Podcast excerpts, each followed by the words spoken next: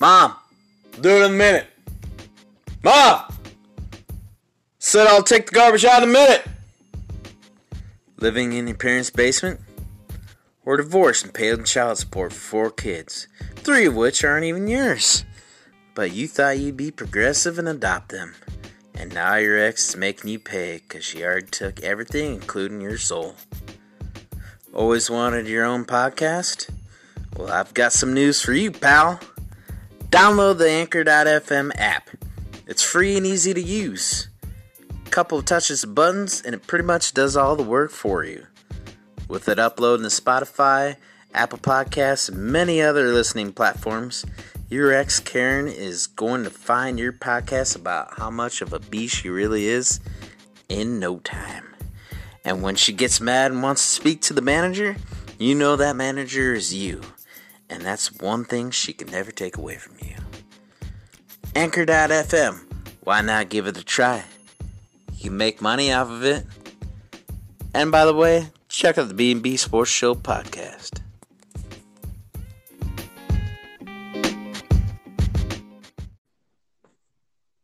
Oh, well, here we go. Episode 2. What's going on, everybody? This is Brian, and that is Ben, and you are listening to the B&B Sports Show podcast. Yes, indeed. Episode 2, finally. Finally, let's see if we can actually make it a whole episode before they kick us off after the 1 hour mark.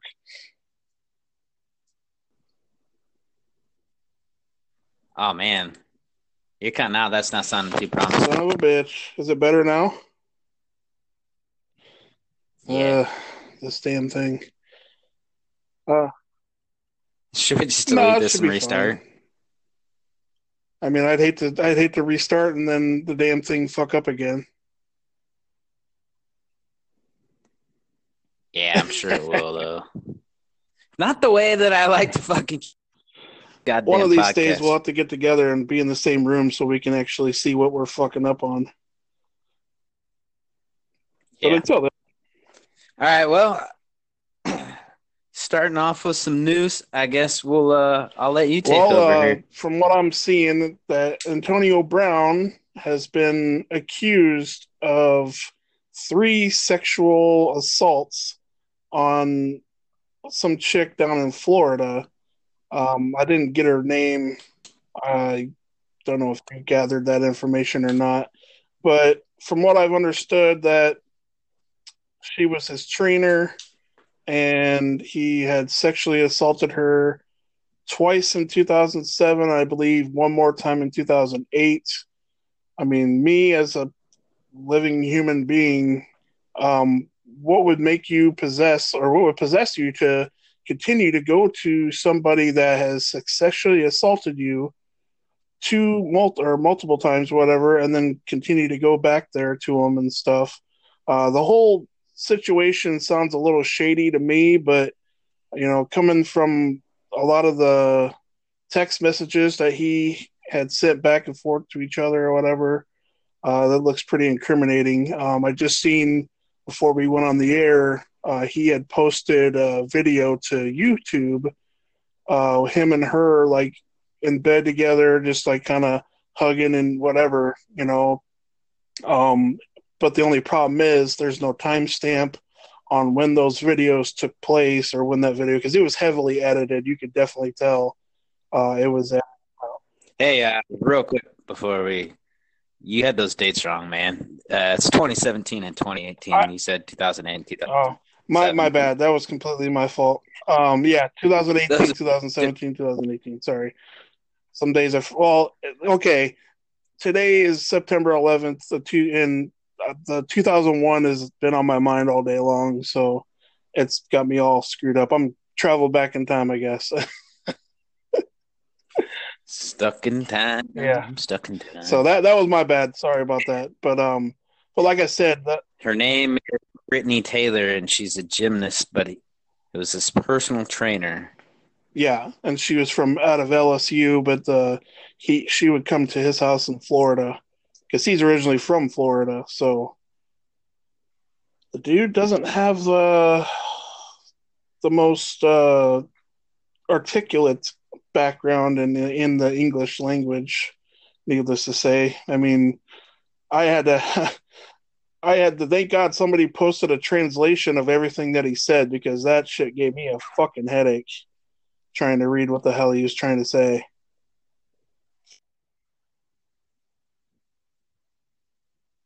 Yeah, it is three separate incidents. Like, how do you get – if you get sexually assaulted in one instant, you shouldn't be going around that same person that sexually assaulted you. I mean, it could have – yeah, exactly. But times. It's just like, you know, sometimes money outweighs your fear of being assaulted. You know, maybe she actually thought they were going to be together or whatever, and – it could be a whole spite. It sounds to me like it's just like a huge money grab. Like she's just out for money. She's only trying to get like $75,000 out of him, which, you know, to me, that isn't very much for what this is going on. But the NFL is starting to investigate it. So, and you know how well they tend to blow things up, or definitely blow things out of proportion. Tyreek Hill's about. Off. She wanted to invest into her company. Yeah. Give her money. Yeah. And her company. And he said no. So, I mean, it's all hearsay for right now. I mean, the memes have been hilarious, but as an avid Patriot hater that I am, I've been thoroughly enjoying them. But time will tell. I'm thinking that eventually either he's guilty or she's guilty. But I don't know. This will have to settle it in the court of law eventually, if it comes to that. I don't know. I guess I'm not too much of a know-it-all, but it just feels odd to me. I feel really good. Something. No, that was the like end of it. The timing was really suspicious, you know. My only thing is, like, why didn't she go after him when he signed that $30 million guaranteed contract with the Raiders? You know, try to go after, expose him then. I'm not trying to defend the Patriots at all, but it was just like within a day or whatever of, well, his first time at practice, whatever, with the team. Then she dropped the bombshell on him last night. It's just like, man, what are the odds? And then now she's waiting until after she's done having her wedding and then goes on her honeymoon before she comes back to talk fully with the NFL. So it's like, what the fuck? Maybe she already knew that he was not going to be on the Raiders. Probably. I don't know if she was a Raider fan or what she is. She knew that he was going to the Patriots. It could be. You know, I mean... But it's just, I don't know. It's just a lot of things don't add up in this story. But, you know, me being a Patriot hater, I'm hoping that they fucking boot him off the team just because the dude's a fucking clown. I mean, he's been off his rocker since he left the Steelers. So, I mean. Yeah, but I don't want to see him get booted off first. I mean, he can get booted off the Patriots, but just end up on a different team, kind of like a Josh Gordon situation where they get it. But he already pretty much was booted off. Yeah, Raiders were so stupid on that deal. They could have freaking put an exempt on him and made it to where, like, you know, we'll just pay you to sit. Like suspend him and just suspend him indefinitely and then make him sit for, you know, half a season or something like that. Why just for that case? No, before this case even came apart. I'm talking about the Raiders, how they just let him go and they gave up a third and a fifth round draft pick. They didn't get shit out of him. All they got was $300,000 that he owes them in fines. And that's it. Except for if they would have held on to him, they would have been locked in that guarantee, and then they would have been out $30 million.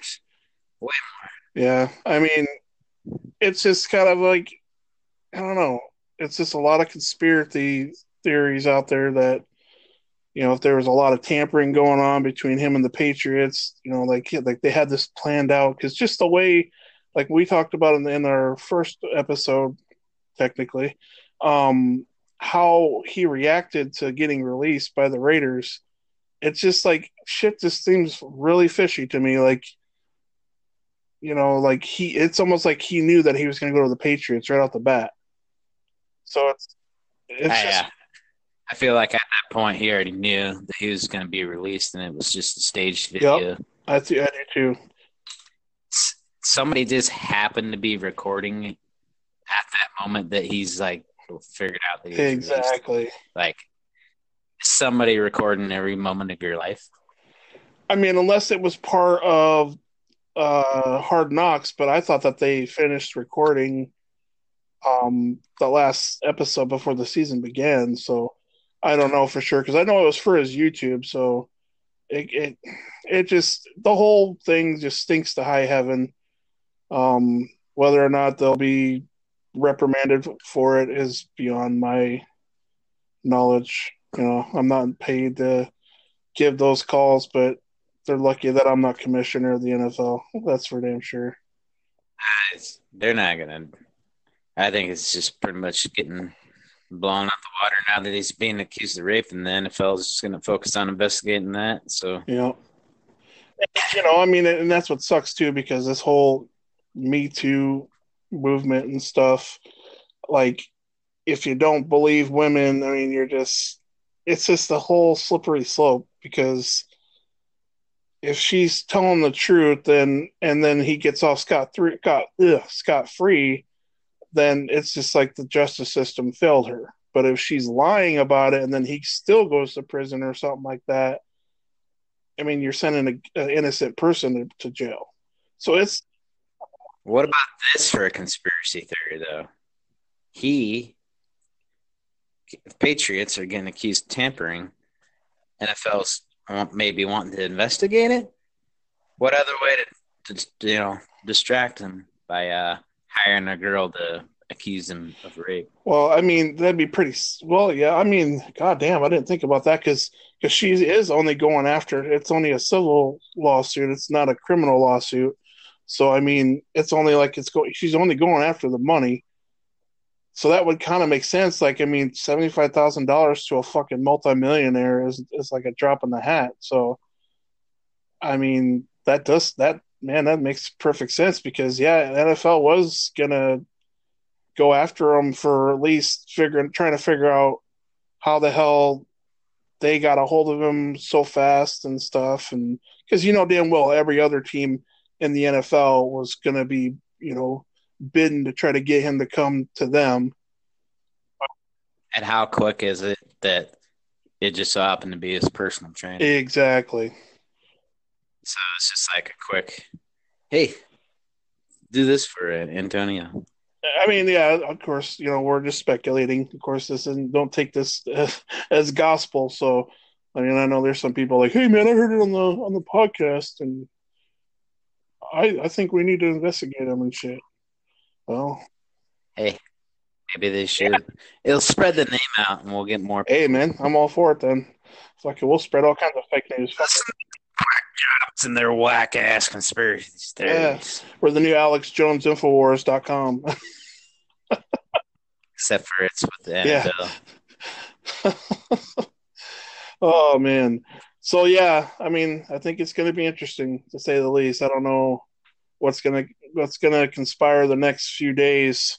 I'm just hoping that my Dolphins don't get a 40 burger put on them this Sunday.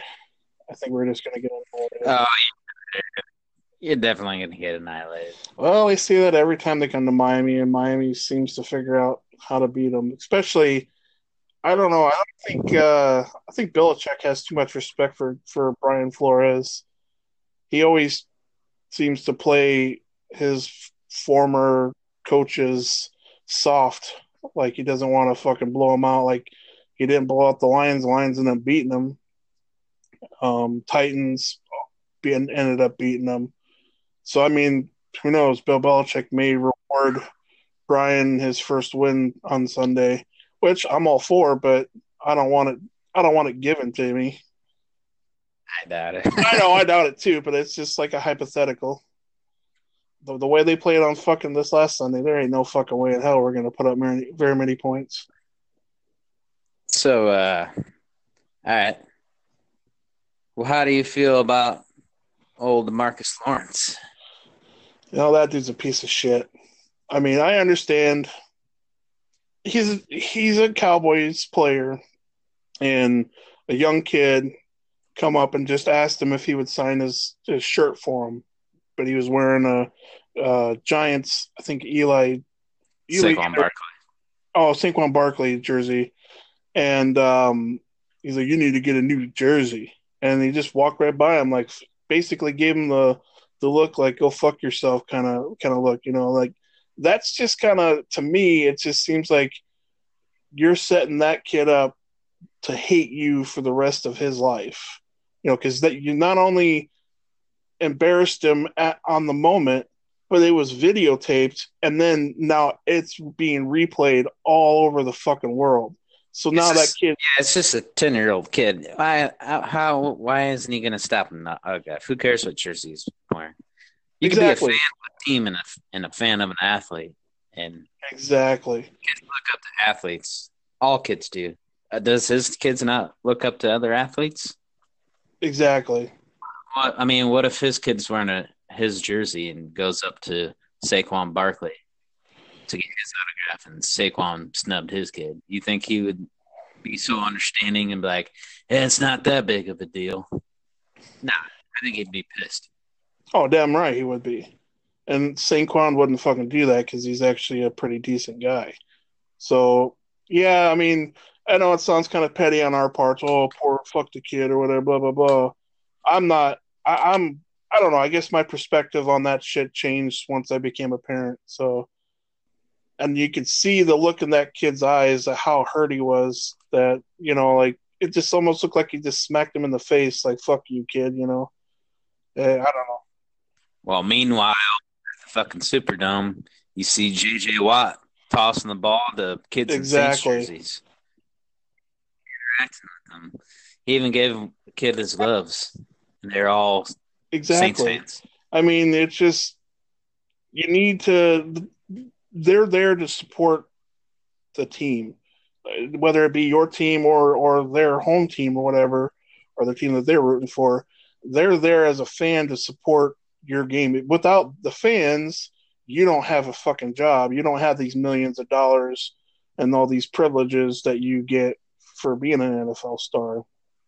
So, think of the story of those kids. I mean, they're Saints fans, but J.J. Watt interacted with them. It's like, hey, I played catch with J.J. Watt. So exactly, that's and that's something that they're going to be able to tell their grandkids or their kids or whatever later in life. You know, talking about I used to play catch with J.J. Watt. I mean, J.J. Watt may not be like the most impressive defensive player on the field today. I mean, he's still really good for how many injuries that he's had. I mean, he's no Reggie White and freaking Bruce Smith by any means, but then again, who is? He's still a great player. No, and he has a great heart. That's the one thing, like the NFL is lacking that, like we discussed in the first episode. NFL needs more Larry Fitzgerald type players and J.J. Watt type players, or Drew Brees type players on the field, people that are about the fans and not themselves, that are humble. I mean, it just gets sad when you see these fucking players think of too much about themselves than the fans, because they're just, it's an ego thing. I don't know. Well, speaking of Drew Brees, did you see the thing in the news about anti-LGBTQ? Oh, yeah, they're always pissed about something. Well, there's Focus in the Family, and it's a Christian group, but he was doing it with them, and he's just made a video saying for kids to bring a Bible to school. Yep. But I guess this church group's known gay and anti-everything, so they just like automatically labeled Drew Brees as anti-gay. Yeah, I did see that. I wasn't sure. Like, and he even said too in the in an interview that he didn't know that they were, you know, if they were part of that type of situation. He said that the last thing he knew that they weren't, they were just a Christian group. And he's like, I'm a Christian person. I read the Bible every day and I, you know, preach it to my kids and their friends and stuff. It's like, what I say is about myself. I don't condone what anybody else does. You know, it's like, I'm only myself. I'm only one person. I'm telling the kids as myself to bring a, you know, Bible to school or whatever, which is fine. But yeah, it's just like everything, you know, Dave Chappelle's getting blackballed and stuff from the alphabet people. And it's just like, everybody's offended. They want to be offended by everything these days. And it's just like it's a sick world we live in. Yeah. Everything's so offensive. Yeah. But then again, Marcus Lawrence is pretty offensive for snubbing that kid. Yeah, he's a douchebag. He's our dick of the week. Let's we'll start that off too. Like each week we'll name the dick of the week type thing. Might be a little bit difficult as we go, but I'm sure eventually it doesn't have to necessarily be NFL. It could be UFC, it could be anything like that. We can just try to find somebody on the internet that made a real bad fucking mistake or was a real dick, and we'll label the dick of the week every week. Man, you are cutting out like crazy. Am I really? Yeah. How does it sound now? Oh, you're clear now, but well, I was itching my leg, so it probably had something to do with it. Must have been itching for this entire podcast because half of it you're cutting out. Well, I apologize. I don't know what to tell the folks at home. I'm sorry. Itching or jacking it? Well, I sure the hell ain't jacking it to your voice, motherfucker. I think you would. God. Oh, my goodness. Alrighty. So... we're going to go ahead and discuss the games from week 1. First game that we'll talk about is the huge disappointment of this hyped-up team in the offseason, the Cleveland Browns getting their asses handed to them by the Titans. Oh, my God, that was a big-ass whooping in Cleveland, too. So, I mean, that even makes it worse. Like, they were – I think Jim Brown even showed up to that game. So, I mean, that's pretty embarrassing. How? Yeah, that you're definitely paper champs. Holy moly! They just it was pitiful. Like they couldn't do shit. I mean, and then Jarvis Landry, 3 picks in the 4th quarter from fucking Mayfield. He got flustered. Well, I mean, it's just that he was trying to do too much. It's just like not to make fun of your cousin Corey, but it's just like freaking old crab legs, freaking trying to do too much and getting in pick 6 twice in that game, wasn't it? Damn it! You cutting out. Said, didn't Jameis Winston get pick 6 twice in that game against your 49ers? Yep. I'm not doing anything to make it different, so I don't know why it would be cutting out. I don't know. Maybe it's just cutting out of my end and you're clear. Well, you're so far has been pretty decent. Like, I think if we don't talk over each other, that's about the only time that it seems to cut out. Like, if I'm speaking and then you talk, that it, like, really cuts out on your end. It's pretty much cutting out on you without me saying anything. Yeah, that doesn't make any sense. Son of a bitch. But, yeah, the Cleveland Browns, they were a major disappointment today, or this last Sunday. I mean, I think they're going to definitely bounce back against the Jets, because I don't think the Jets have anything for them. But who knows? I mean, Jets may come out there and just whoop their ass. And Jets aren't that bad. Look what they had in close game with the Bills. Yeah, that's true. But, I mean, what was it, 17-0 or whatever, and they let him come back? Yeah. So, I mean, it's like Adam Gase's, you know, like when we were playing the Bengals, we were up 17-0, and then he started getting super conservative and really basically put it in prevent defense, and they just started rolling on us.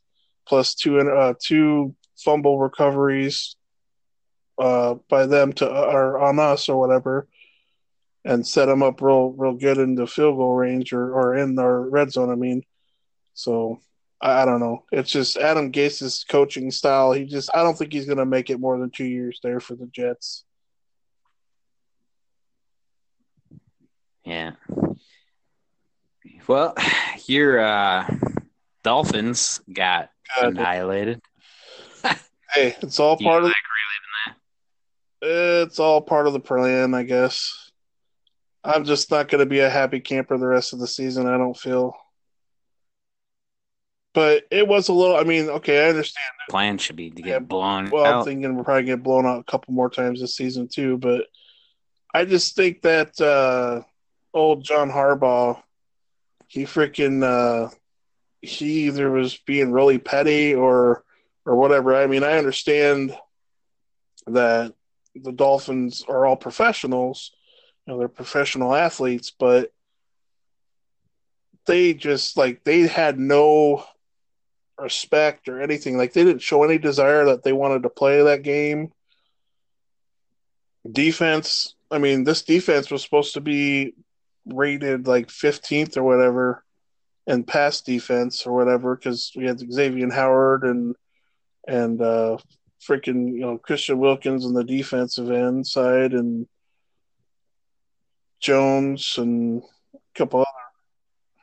Were you saying he's petty because the fact that, you know, it's fourth down and they're faking punts and shit. Like, he kind of screwed himself for, like, let's say there's another situation where they're, like, down by a score or whatever, and it's getting late in the fourth quarter, and they decide they want to run that fake punt play. I mean, they just basically gave out one of their hands, you know, for certain plays or whatever later in the season. So, I mean, that could come back to bite him in the ass.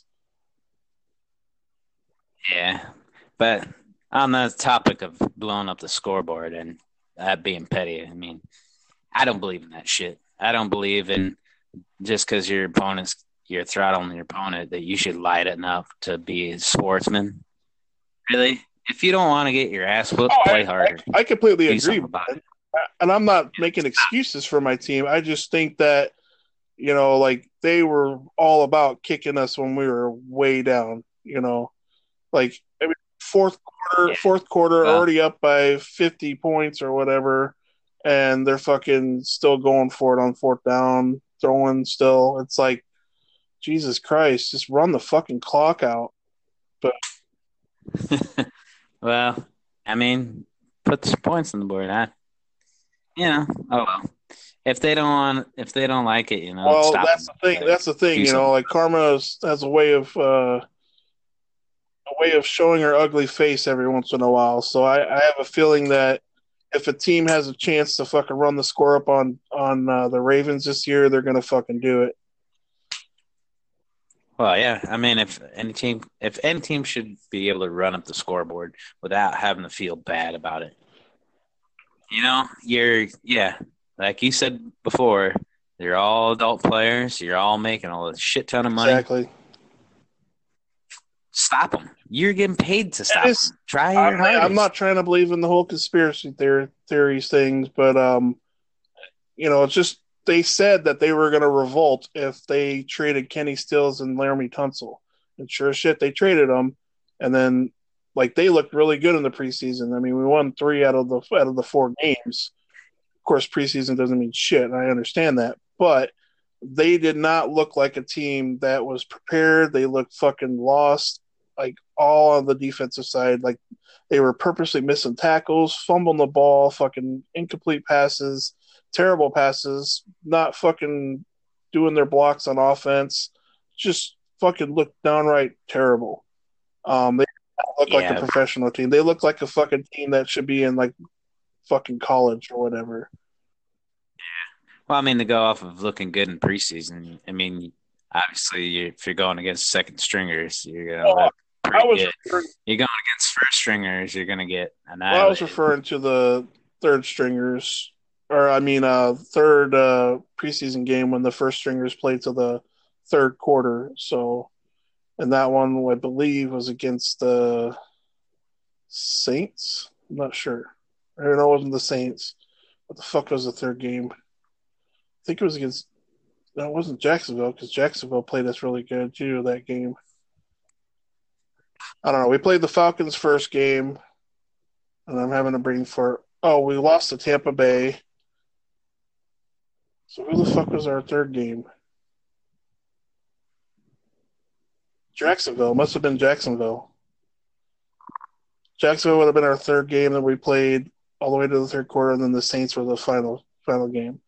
So, yeah, I mean, first team played pretty decent. They shouldn't give up – I mean, shouldn't put up very many points against that fucking first-string defense. But, hell, look at the way they fucking played. And then Miles Jack or whatever gets ejected for fucking trying to fight a goddamn referee. I don't know if you caught that at all.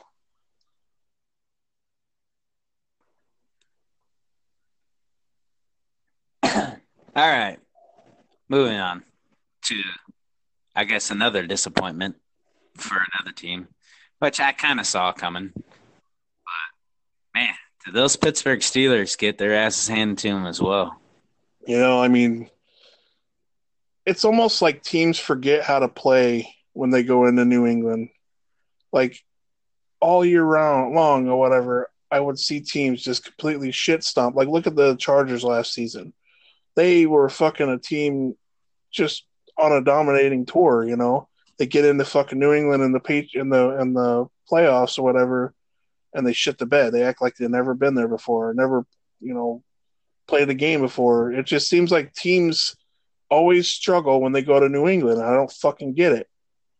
Nobody really wins in New England. I also feel like they are definitely missing their old key players of Bell and Brown. Well, I mean, Juju made a couple good plays for him, but it was just a lot of bad passes from Ben Roethlisberger, too. Yes, he was very inaccurate. Jeez. Like, he was definitely sure he did not want to play for some reason. He did not look good. No. So, I mean, and I'm thinking, too, who's their backup? Because do they still have that Mason Rudolph, Josh Dobbs. I was going to say, Rudolph, he's from the old Oklahoma State, I believe. Quarterback. 47 was in attempts rating. What's that? 27 for 40. Jesus. 27 out of 47. Only 276 yards and an interception. Yeah, they just could not move the ball at all. I mean, Patriots defense was just out there, just out of their minds, you know. And they lost a lot of key players on defense too. So I was like really surprised at how good they were. And hell, Tom Brady had all day to fucking throw. He got sacked once by T.J. Watt, but other than that, I mean, it was kind of pathetic, in my opinion. I quit watching after like the second quarter because it was just like a bloodbath. Like they had no drive at all. So I'm. Yeah. And passes. I'm really not looking forward to this Sunday. I mean, I know I'm gonna have to watch it on my phone or whatever, but I'm not looking forward to this fucking ass whooping we're about to have on us. What a great Monday night game, the Saints and Texans was. Probably, well, obviously it was first week, but that was the best game, bar none. That's a drive. That last drive that Brees led. Well, to get the game. 58 seconds left to go. Texans had the ball, drove it 75 yards in two plays for the touchdown, and then they missed the extra point, but then the dude fucking ran into the side of the kicker, and he fell down. So they got to, because they tied it up for that. It was just would have been a tie score. And then he got to re-kick it. They went up by 1 point. 36 seconds left to go. One timeout. Brees throws three passes, gets it to mid-range where they think the kicker could kick it. And then I can't believe how loose the fucking Texans defense played on those, because, like, I know they wanted to keep him up the middle, but, I mean, they left him too much time on the clock, I think, and then kicked the 58-yard field goal to win it. I mean, that was a thing of beauty. Yeah, you don't let Drew Brees have that much any amount of time. Fourth quarter to rally a comeback. I give the Texans a lot of credit. They looked really impressive in that game. That was a fun fucking game to watch. It was a good game, and I feel like they'll probably, bring that momentum into. Even though they lost, I don't think they lost momentum. I think they'll keep. Oh, I completely agree. I mean, their division is pretty wide open. I mean, I think them and the Texans Texans and the Titans will probably be the top two in that division. Jaguars without a quarterback are not going to be a competitive team, which is sad to say. And then, I just think Houston and Tennessee, they're about the only two that are really competing. Well, I wouldn't say that too bad for the Jaguars, because that rookie quarterback that came in. Oh, he did good. 25 of 27. Yeah, he's got the highest completion percentage out of any quarterback in the NFL debut in league history. That's pretty impressive. So they might not be too far out. We'll see what he does at the start of the game. So moving on to week two, we'll do our pick-ems again. But who do you think you're going to be last in that division? You think the Colts will probably be in last? Because they played a hell of a game, too. They just choked at the end. Considering they didn't have Andrew Luck, they did. They looked like the better team than I imagined they were going to play. It'll be, I don't know. I don't know. Jacksonville might be last because their defense did horrible and let Kansas City run up the board on them. Yeah, 40 points. And here I talked up their defense like they were going to be like top five. Well, I sure got a fucking – I got an egg on my face for that one. I sure talked them up. They really let me know. You got an egg on your face.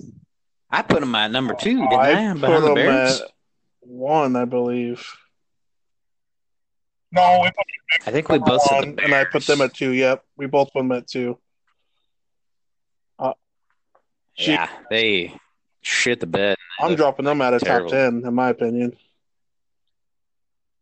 They better pick it up this definitely, next week. Definitely. They have to.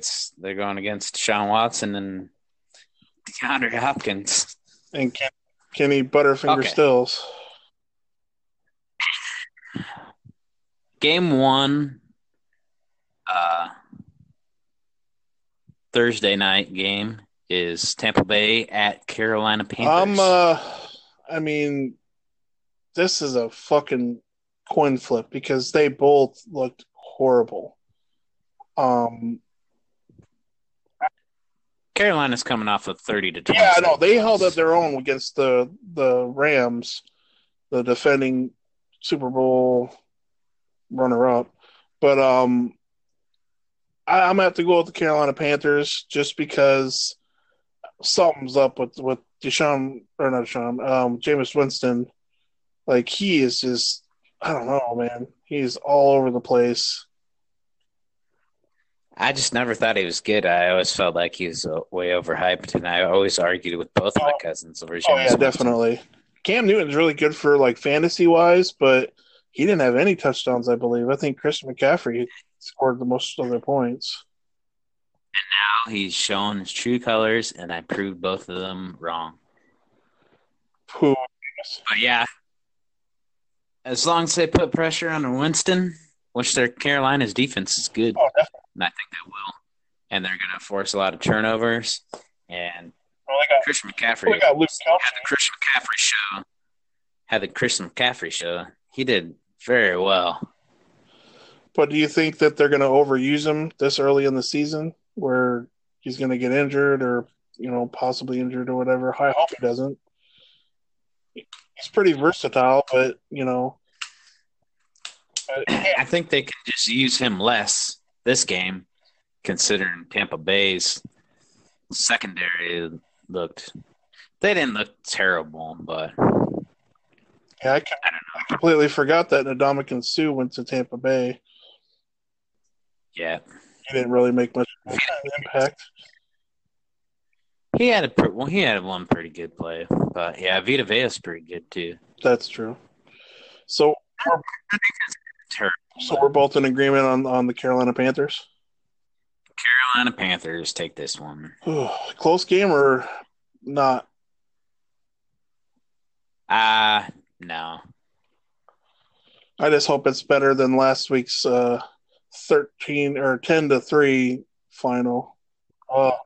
Carolina by 2 scores. You hear that, Mike? Your cousin's actually going for your Panthers. Suck it, Corey. Well, I have to go against one of my cousins' team. Well, we both actually did, so. Okay. Sunday. First game for Buffalo Bills at the New York Giants. I took the Bills in this one. They showed a lot of promise in that game. Giants, like you said, it's the Saquon Barkley show, and I don't think that the Bills' defense is going to let him run all over them like he did against the Cowboys. Yeah, I agree. I think I picked the Bills. I think their defense is good. They might not hold Saquon too far back, but it's just Saquon. They're not going to have to worry about anybody else. They'll shut the passing game down. Do you still think they have the number one top-ranked passing defense after – yeah. Buffalo? I originally thought it was the Bears and the Jags.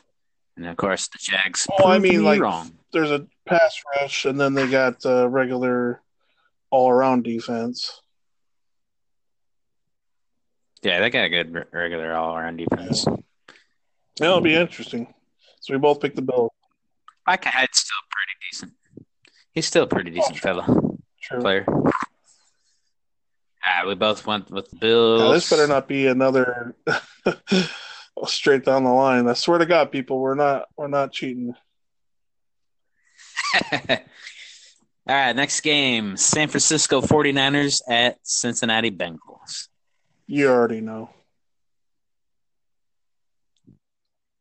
I'm taking your Niners. You going to go for the Bengals? No. Yeah, you better. Yeah, Niners got this. They played damn good. They're really good. The defense is, yeah, they looked really good. They looked real sound. Running backs look good. Andy Dalton's just going to get pressured.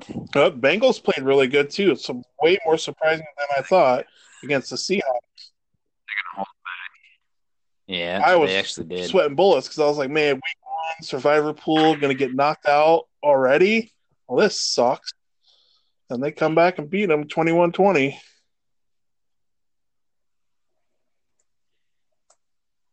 Yeah. Yeah, I mean, it was a good game, but I was sweating bullets because I didn't want to be the first one out of the group freaking knocked out. So they still are AJ Greenless, right? Yeah. For at least till week 4, I believe. They said 2 to 4 weeks. So. Yeah, he's sidelined. There's no AJ Green threat. John Ross had a great showing this first game, which is just completely unexpected because, let's face it, he hasn't made much of a noise throughout his career. He's just super fast. Yeah. Joe Mixon's good, but Joe Mixon's got a hell of a front 7 to try to push through. Definitely. I don't think he's going to make a lot of noise. I think San Francisco takes it. I do too, dude. I'm telling you, 49ers are going to be at least top two in that division. I'm hoping so. I think they're at least a playoff team, at least a wild card. Alrighty, moving on. We have a NFC East rivalry in the Dallas Cowboys at the Washington Redskins. Cowboys. I mean, Redskins, they fucking had that game won against the Eagles, and they just let them come back and just put a whooping on them. Yeah. How do you do that? I want the Cowboys, too. I don't want the Cowboys to win. I'd rather see the Redskins win, But, hey, Case Keenum looked pretty good. Yeah, he did. He didn't look too bad. And, yeah, their defense let up. Their defense is good, and I don't know where they just went wrong. Well, Deshaun Jackson fucking ran – I think he had like 100 and – I can't remember. I think it was like 190-some yards or whatever receiving. Yeah. 32 years old. 10 years in the – Terry McLaurin, the rookie receiver out of Redskins, did pretty well. Yeah, I've seen that also. Yeah, we were watching it at my dad's house. I had to – pull it up on my phone for him. It's like, I never get to see my Redskins play. It's like, well, it's better.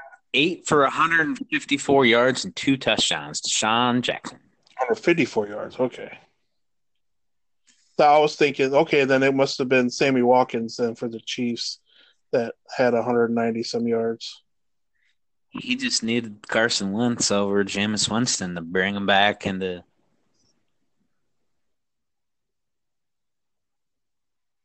what?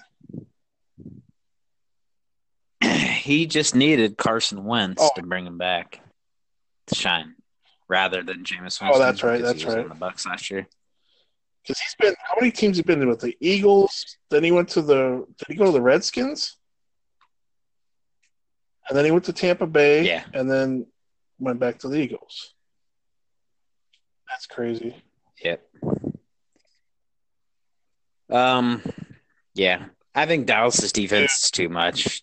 Well, and then even freaking old man freaking Witten looked really pretty decent. Wasn't very fast, but dude could score some touchdowns. I hate to say it, you know, Dak looked good. Fucking, he wasn't making stupid throws. But then again, it's the Giants, so I mean, who's to say? I know it's really hard to go off of that, but yeah, it's like Dallas saying the Ravens look like world beaters against the Dolphins, and then they go up against a real team, and get their asses handed to them. So I mean,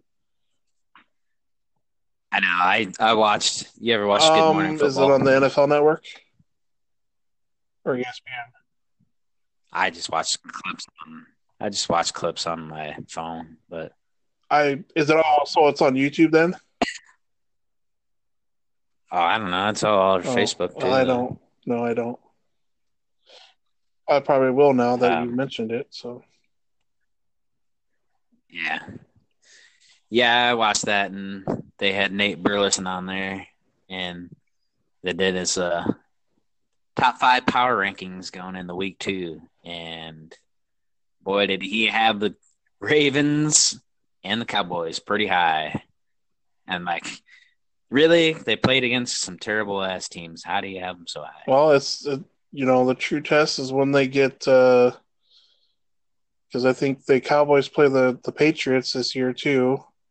We play them week 3. So it's going to be another annihilation. So I'm going to have a Cowboy fucking I have a Cowboy bet with my friend. You remember Eric Johnson? Tall. Yeah, they used to call him Lurch.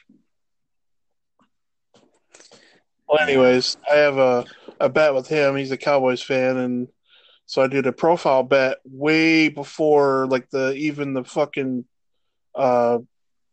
before summer even began. I did the bet, not knowing that we were going to tank mode this season.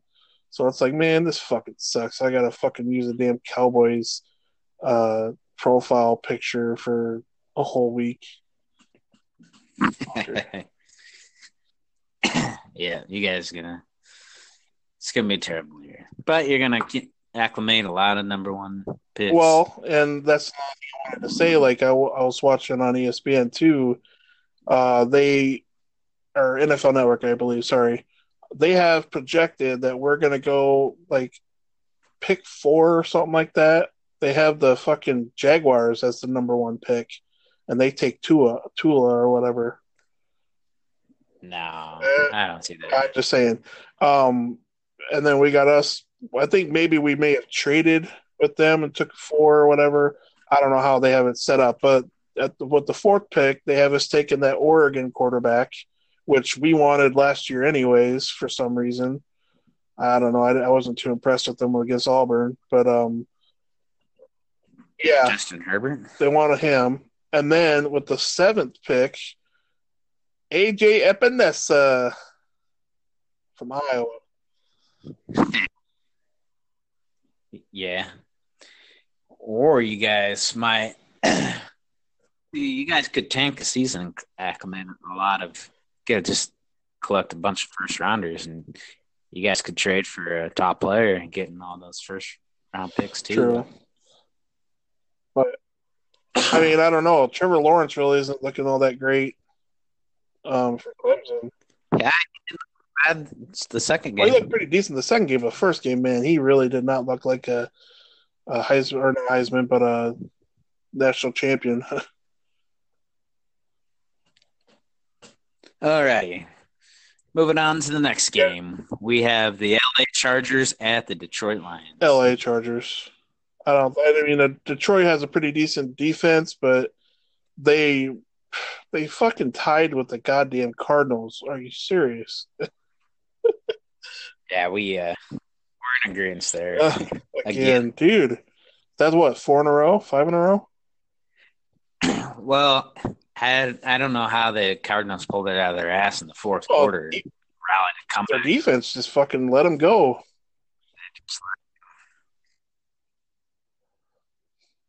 They just let up. They played pretty. But yeah, pretty conservative, and that comes back to bite you in the ass. But it was a good game though. I mean, they got good corners, but yeah. Then you just kind of let them. If you're gonna let Arizona do that, you're gonna face LA. Larry Fitzgerald looked like a fucking 22-year-old kid out there. That dude was catching everything come the fourth quarter. Yeah. Unbelievable. But now you got Phillip Rivers, who's a seasoned veteran and good quarterback. You got Eckler, who turned it up week one, which he has before with Melvin Gordon being out. Then you got Keenan Allen. I mean, LA is pretty good on offense. And defense is good too. So, yeah, they're a sound team.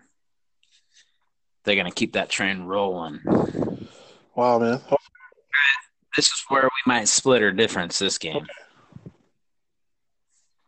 We got Minnesota Vikings at the Green Bay Packers. Oh, man, I took the Vikings. Ooh, there's our difference. You took Packers? Packers. The way the Vikings played, obviously it was the Falcons, and they were at home. So, I don't know. It was kind of like a coin flip. I don't know. Packers always seem to... I know it seems weird because I'm always high on Kirk Cousins. Yeah, that was definitely... I thought your girlfriend's going to be mad, dude. He's not going to put out next time you see him. But they're traveling to Green Bay. They have 5 of the next 6 games at home. And then they finish the season with 3 home games. That's pretty much what it boiled down to, I think. They play good at home, yeah, and I agree with you there. But I just think they just don't have the offensive weapons like they did last year. I mean, with Randall Cobb being gone, he was Mr. Automatic, you know. And I think they're fine without him. Jimmy Graham turned up, and, of course, Devontae Adams always shows up. And Aaron Jones did really well. Defense of the Bears, so. Yeah, and the Bears have a much better defense than the. Well, I don't know. I won't say much better than the Vikings, but they're up there. Vikings. They're up there. Vikings are pretty good defense. Let's see if we can keep this trend of opposites going. All right. Our first disagreement. So now we have Indianapolis Colts at the Tennessee Titans. I got the Titans on this one, especially the way they played against the Browns. Yeah, I got them too. I think their defense played really well against Cleveland, considering all the weapons they had. And I think that's just too much for Brissett. Even though they did surprise me and played very well week one. Brisket, you mean? Brisket. Shit makes me hungry every time I think about it. Yeah. I got them too. All right. Here's another one where we're going to split a difference. Just kidding. You'll be a fool if you take this team. Patriots. New England Patriots at the Miami Dolphins. I took the Patriots, but you know, like I said before, like we tend to beat them at home, and who knows, any given Sunday, if there's ever a time to win a game, this would be the one, because Brady does not play good in Miami. That heat fucking gets to him so bad. Yeah, but not against this lot. I don't think so. Maybe you're going to play this game? Well, like Bill Belichick said, we're going to take it day by day. So who knows? I guess we'll just see what the commissioner – because the commissioner even said that they might – they might put him on commissioner's exempt list until the investigation is complete. So he may not be able to play. That's why they had him as number one had him in the number one jersey. Because doesn't have a permanent number yet. They don't know if he's going to play or not. So, alrighty, moving on to the next game. We have the Arizona Cardinals at the Baltimore Ravens. So fuck the Patriots, by the way.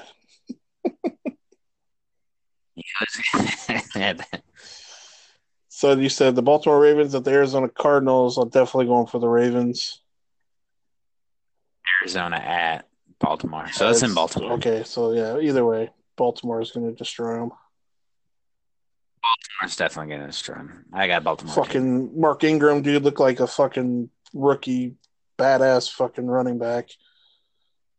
How about Marquise Brown? I told you Hollywood Brown was going to be good. I knew he was going to be good. I just didn't think he was going to be that good. Well, it's fucking Antonio Brown's cousin, so kind of figured. Yep. At least hopefully he doesn't have the same vocabulary as fucking Antonio Brown. Well, maybe. Yeah. We don't know. I haven't heard him talk. I haven't heard him talk a whole lot. Yeah, me either. All right, moving on. This should be a pretty decent close game. Got the Seattle Seahawks at the Pittsburgh Steelers. Oh, man. I'm basing it off of how they played against the Patriots. So I'm going to go with the Seahawks on this one. It's just tough to – I don't know. It's going to be a tough game either way. It's kind of a coin flip, but I went with the Seahawks. Yeah, I mean, Pittsburgh played pretty shitty. Seattle always pulls ones out of their asses. I went with Pittsburgh this time. I think they're going to come back. Wow. I don't think they're just going to lie down and take two losses right out of the opener. Especially one at home, so. Yeah. That's pretty much the reasoning behind it, I guess, just because they're at home. It was a close one for me, too. It was a matter of a coin flip and home field advantage. Well, that makes sense. Mostly home field advantage. All right. We have the Jacksonville Jaguars at the Houston Texans. Texans going to roll all over them. Yeah, I got Texans in this one. Just, I was so disappointed in the Jaguars defense. And you go from that the Tennessee offense to Houston's offense, Houston's offense is much more better. Oh, majorly different. It's night and day difference. See, speaking of that offense, you see that DeAndre Hopkins slam? Dude, I can't believe he didn't get ejected for that. Then they ask him about it, and he's like, "What am was I forget what he said? So, I'm not playing flag football or something." Well, because he intercepted it or whatever, and then Hopkins just freaking slammed him down. But did they call for unnecessary roughness on that play, or I couldn't remember? Yeah, I think so. Because all the Saints players started swarming him and stuff. Yeah. That was a good freaking game, dude. I have to admit. I was telling one of my admins, because she's a Saints fan, I was, really impressed. And she was, getting tagged, every 5 seconds, it seemed like, in our because we run, a game thread or whatever on our group. She was getting tagged every 5 minutes, when they were down, especially in that 58 seconds, and then they had 36 seconds left to play the game. She was getting tagged I can't believe your team's going to lose to the Texans, blah, blah, blah. And then all of a sudden they come back and kick the field goal and everybody shut the fuck up. It was hilarious. But, I get – Houston's good. That wouldn't be a terrible loss. And how many openers have the Saints lost the past 3-4 years or something like that, haven't they? Season openers? Very often, do they? Yeah, they've lost past 3 or 4 season openers. Yeah, you're right. I do remember that. And then they also went with the freaking dual back. Did you see the quarterback-to-quarterback touchdown? Yep. God, that just annoys me. Just because I'm not I don't have a fantasy team this year, but I know damn well if I were able to get a quarterback, I would have picked up Drew Brees. And Jesus freaking Christ, that stuff just annoys me. Every time Hill comes in, I'm just well, there's some points that somebody's not going to get. But he didn't do shit. Brees threw it to Hill, so that's all right. I know. But when they were doing the Wildcat and running Hill, normally he would run it for a distance and possibly get a touchdown out of it. That didn't stop Drew Brees from throwing a bunch of yards and some touchdowns. No, it didn't. Drew Brees is definitely and then another thing, too. I don't want to I want to try to get back to what we were talking about before, but I was interacting with a few Dolphin fans or whatever. And they were talking shit, and they were saying Drew Brees would have never had the records if he played for the Dolphins. He may have. I don't know. I think he probably would have. I think we probably would have adjusted the fucking offensive line over the years compared to, what it is now. But, it's who's to say? Nick Saban would probably still be our coach. All things line up. It's hard to say that anybody could be anybody different somewhere else. Just, because he played pretty decent when he was with the Chargers. Well, just one injury, and then they panicked and let him go. Well, then because they drafted Eli, and then he's "Fuck that! I ain't going to the Chargers." So yeah. Then Giants already drafted fucking Phillip Rivers, I believe, and then they just swapped picks, swapped trades. Best decision that they could have ever did for the Giants. The Giants were gonna win those Super Bowls because of their defense, not because of Eli Manning. Well, you have to admit, though, the David Tyree catch and Eli getting out of that sack to throw it up in the air and to have David Tyree catch that on his helmet like that, that's by far one of the best Super Bowls. It's not the Patriot hater in me that's saying this. It's just, in my opinion, that was probably the best Super Bowl of all time when they played them. That is most definitely the Patriots hater out of you saying that was the best Super Bowl of all time. Oh, it has to be. That is definitely a Patriot hater out of you. 18-0 team coming up against an underdog. What was it? They were a wild card team.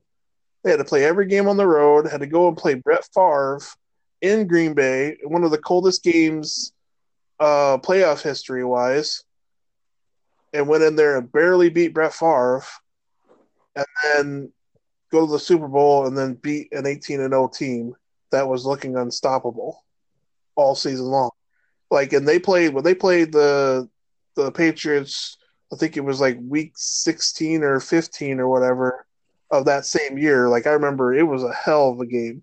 It went back and forth. That's for sure the Patriots hitter out of here because of the fact that the Patriots were 18-0 and would have beaten their Dolphins record if they would have won the Super Bowl. But then they lost.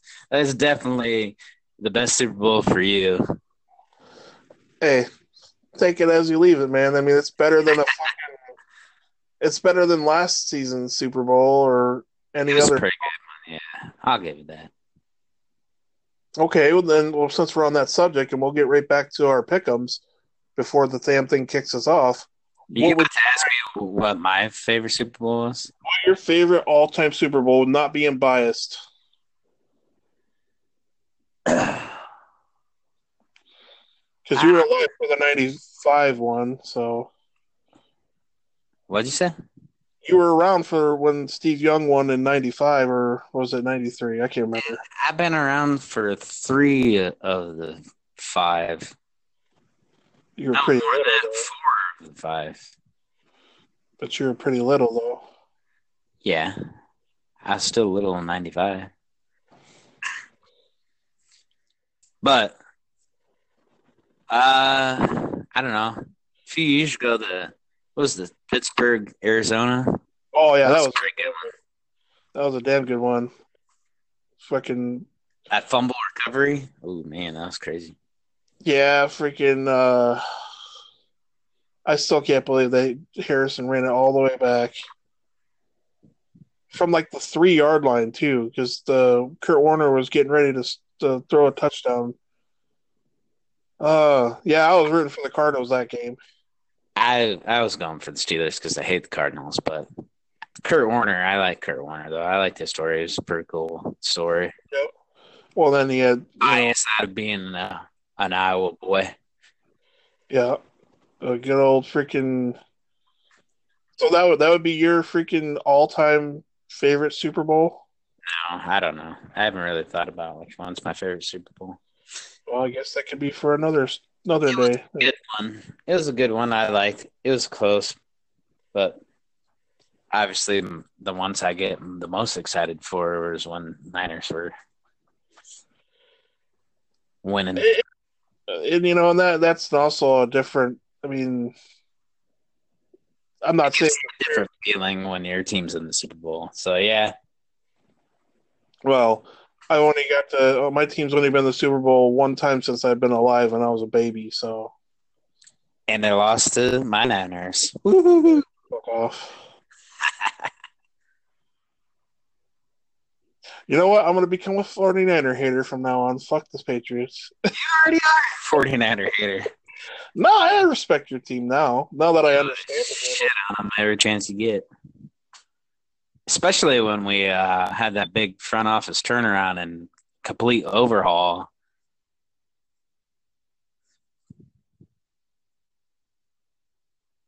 You still there?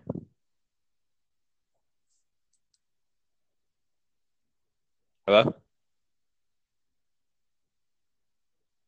You there?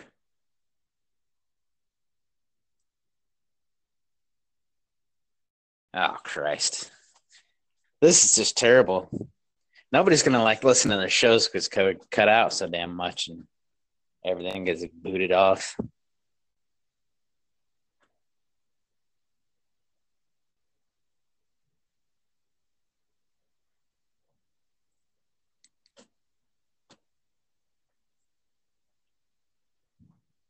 Still says you're connected.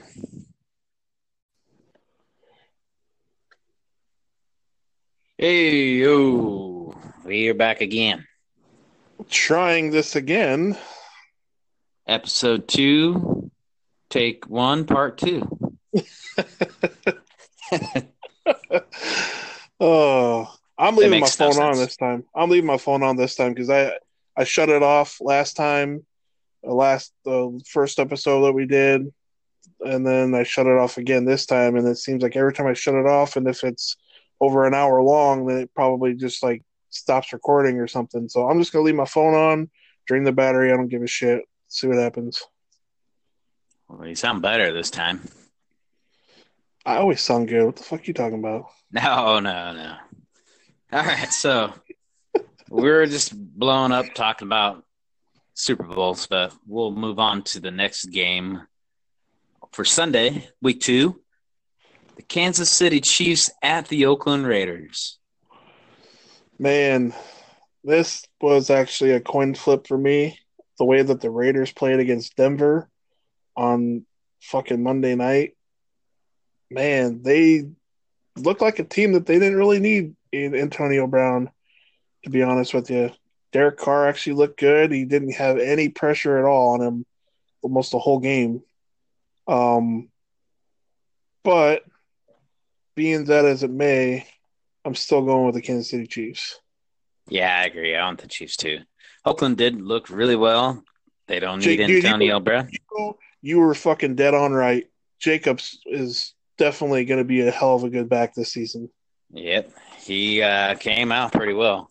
You called that shit right off the bat. I was really I was skeptical at first, but I was after watching him play, holy shit, that dude is legit. And he's fresh. He's pretty good, yeah. He's going to come out pretty well, and he's going to put it on the Chiefs' defense. Oh, for sure. But the Kansas City's got too much of an offense. Oakland is now down rookie Jonathan Abram. Yeah, I've seen that. That's terrible. He started off really good. He's a hard-hitting corner, and he did very well for his first game, and now he's just sidelined for the whole season. It's gonna clavicle and something else, rotator cuff, I think. Labrum, and then he tore his rotator cuff or something like that too. Yeah, he had a promising start, and they were pretty much already had the game won too. So I mean, but he's playing hard, played until the whistle. That's the way he plays. You like that out of a player, but kind of at the same time, you don't want him to get hurt like he ended up. The bummer. It always sucks when a player gets injured, even if it's on a rival team or whatever. Like me, as much of a Patriot hater that I am, I wouldn't wish any injury on any of those players. It's just a game, dude. But Oakland looked pretty well, especially against the Denver defense. Denver defense was I was touting them up pretty good. I didn't have them top 10, but I mean they were up there in my opinion. So I mean. They dropped down to in the rankings. I think they were 15th, and I think they dropped them down to 25th. Their offense looked terrible. Oh, my God. Well, they couldn't get the ball off. Flacco had no protection. And they wait. Okay, here's another thing, too. I have a friend that's a Denver Broncos fan, and he didn't get to watch the game because he was working. And he asked me, he's like, well, how'd they look? Whatever. I was like, well, you had the rookie Noah Fant. He caused, 3 freaking penalties that, one took him out of field goal range. He was making a lot of stupid mistakes, a lot of holding calls and stuff on him. It's just a rookie, It's a rookie mistake. The pressure is pretty high considering it was a first game's rivalry. Yeah, exactly. And the fact that they waited till the fourth quarter with 9 minutes to go to get freaking Emmanuel Sanders in the game. They waited the whole game. They didn't throw to him at all. What in the heck is up with that? That's the thing that kind of boggles my mind. Wow. I mean, they weren't – I don't know if they were 100% sure on his, status. I know he was, looking pretty good in preseason, but he's been injured. So, they must have just been conserving him so he just doesn't get injured. Maybe. I don't know. They waited till the end, I guess, but yeah, too late. And that's the thing, I can't really, you can't compare everything that you see for week one.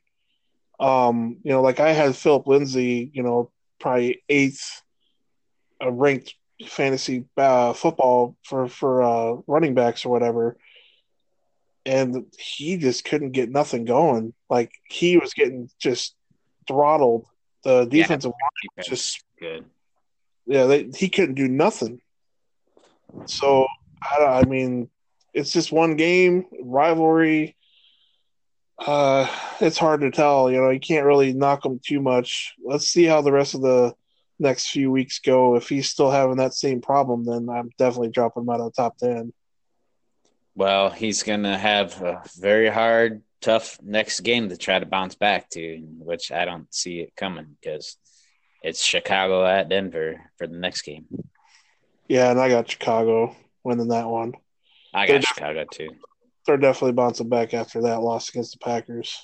They need to get back on the same page on the offense. The offense looked terrible. Yeah, Mitch Trubisky, they need to do something different. I don't know. I don't think he's going to be the quarterback of the future, in my opinion. Just end up being another Jay Cutler? Yeah, pretty much. Like the memes were pretty funny that night.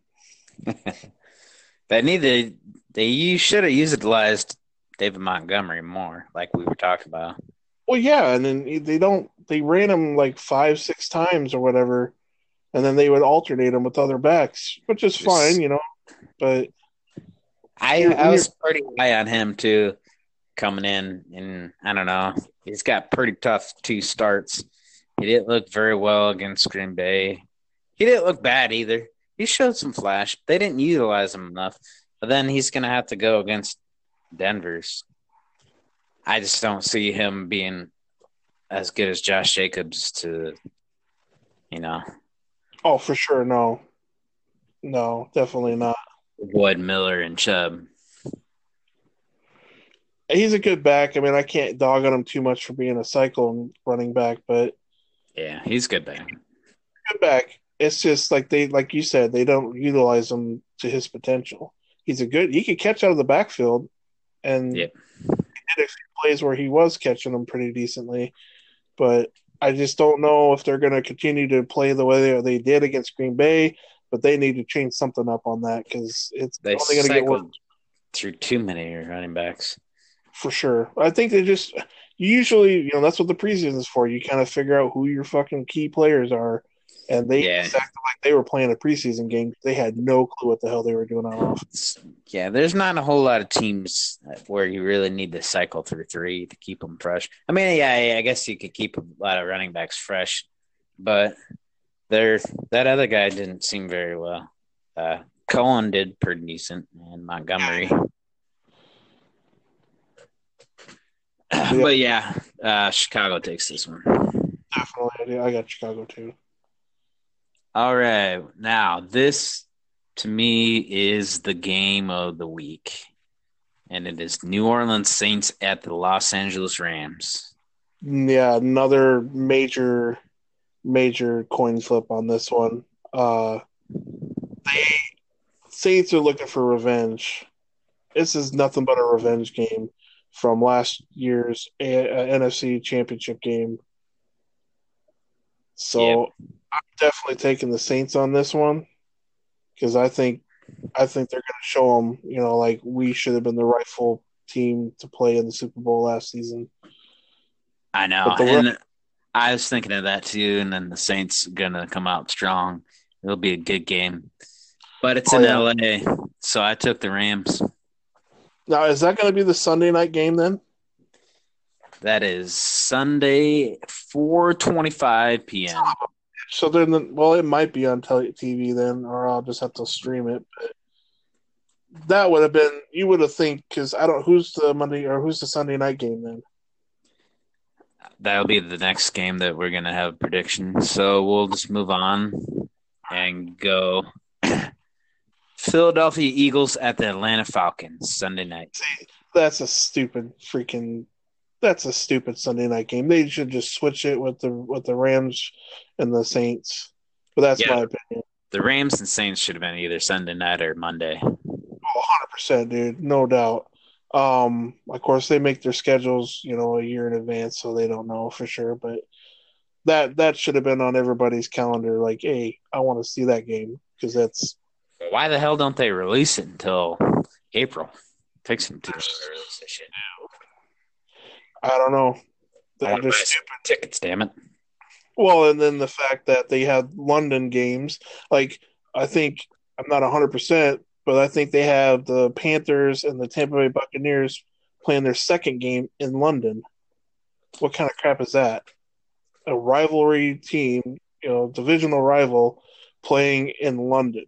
That's in London? Yeah. Really? Because I was looking, because it's the Thursday night game, so I for my group I do the Thursday night King or Queen of Thursday night football, and I was looking up pictures or whatever to use, and then it said October something 2019 London, so I just kind of assumed maybe that's is. Or not. Oh, that's their second game. That's their second game. I said that. I thought you said first game. First, no. I thought you meant like the second game, like the second game of the season. The second time they play each other. Yeah. Okay. I was like, wow, already in the London games. Don't quote me on that because those would be Saturday game or Sunday morning games, one or the other. Yeah. Yeah, because that's something to look into too. Is when they're traveling out there. Especially for fantasy, because if you don't get your picks in the night before, you're screwed because they play at 8 o'clock in the morning. Yeah, it's a whole different ball game because it's not really a home field advantage then. No, it's not. So, yeah, I don't know. It's going to be interesting. But, man, I'll take the Eagles just because Falcons played like shit. I don't think that they're going to be the team that they were last year. And you were bragging up freaking Julio Jones, and he did not look like a $66 million quarter running back or wide receiver. Sorry, you sound like a damn every kid. One of these things, I'll get it right. I'm just gonna name them all. Defensive. Hey. Hey, I got it right. Who gives a shit? Third time's the charm. So, I mean. But really, can you really – you went against Minnesota. Their defense is good. Well, Eagles' offense is a hell of a lot more high-powered than the fucking Vikings was. Yeah, but I can see Julio putting it on the Eagles. Is that in Atlanta? Yeah, it's in Atlanta. Well, I still picked the Eagles, so – I mean, he had 6 receptions for 31 yards and a touchdown. That's not bad. Well, true, but I just have to go with my gut feeling, and I think the Eagles are going to beat them. I went with the Eagles, too, but I think Julio will still put it on the Eagles. As long as they get some, get some protection for Matt Ryan, because he was getting dropped a lot in that game. Yeah. I didn't see a whole lot of good play out of Atlanta's defense either. Which is shocking because they had Adrian Claiborne again. So, but he's getting up there in age. They had a pretty good defense before us. Yeah, it was weird. All right, Monday night. Cleveland versus the Jets. Ugh. Jets. What a fucking shit show, right? Yeah. Well, you know what they say. Every time you go take a shit, you're going to take the Browns to the Super Bowl, so that's who I picked. I picked the Jets. Holy shit. We went against each other 3 times in this one, I believe. I don't know. I mean, maybe it's hard for me to tell now, but I don't know.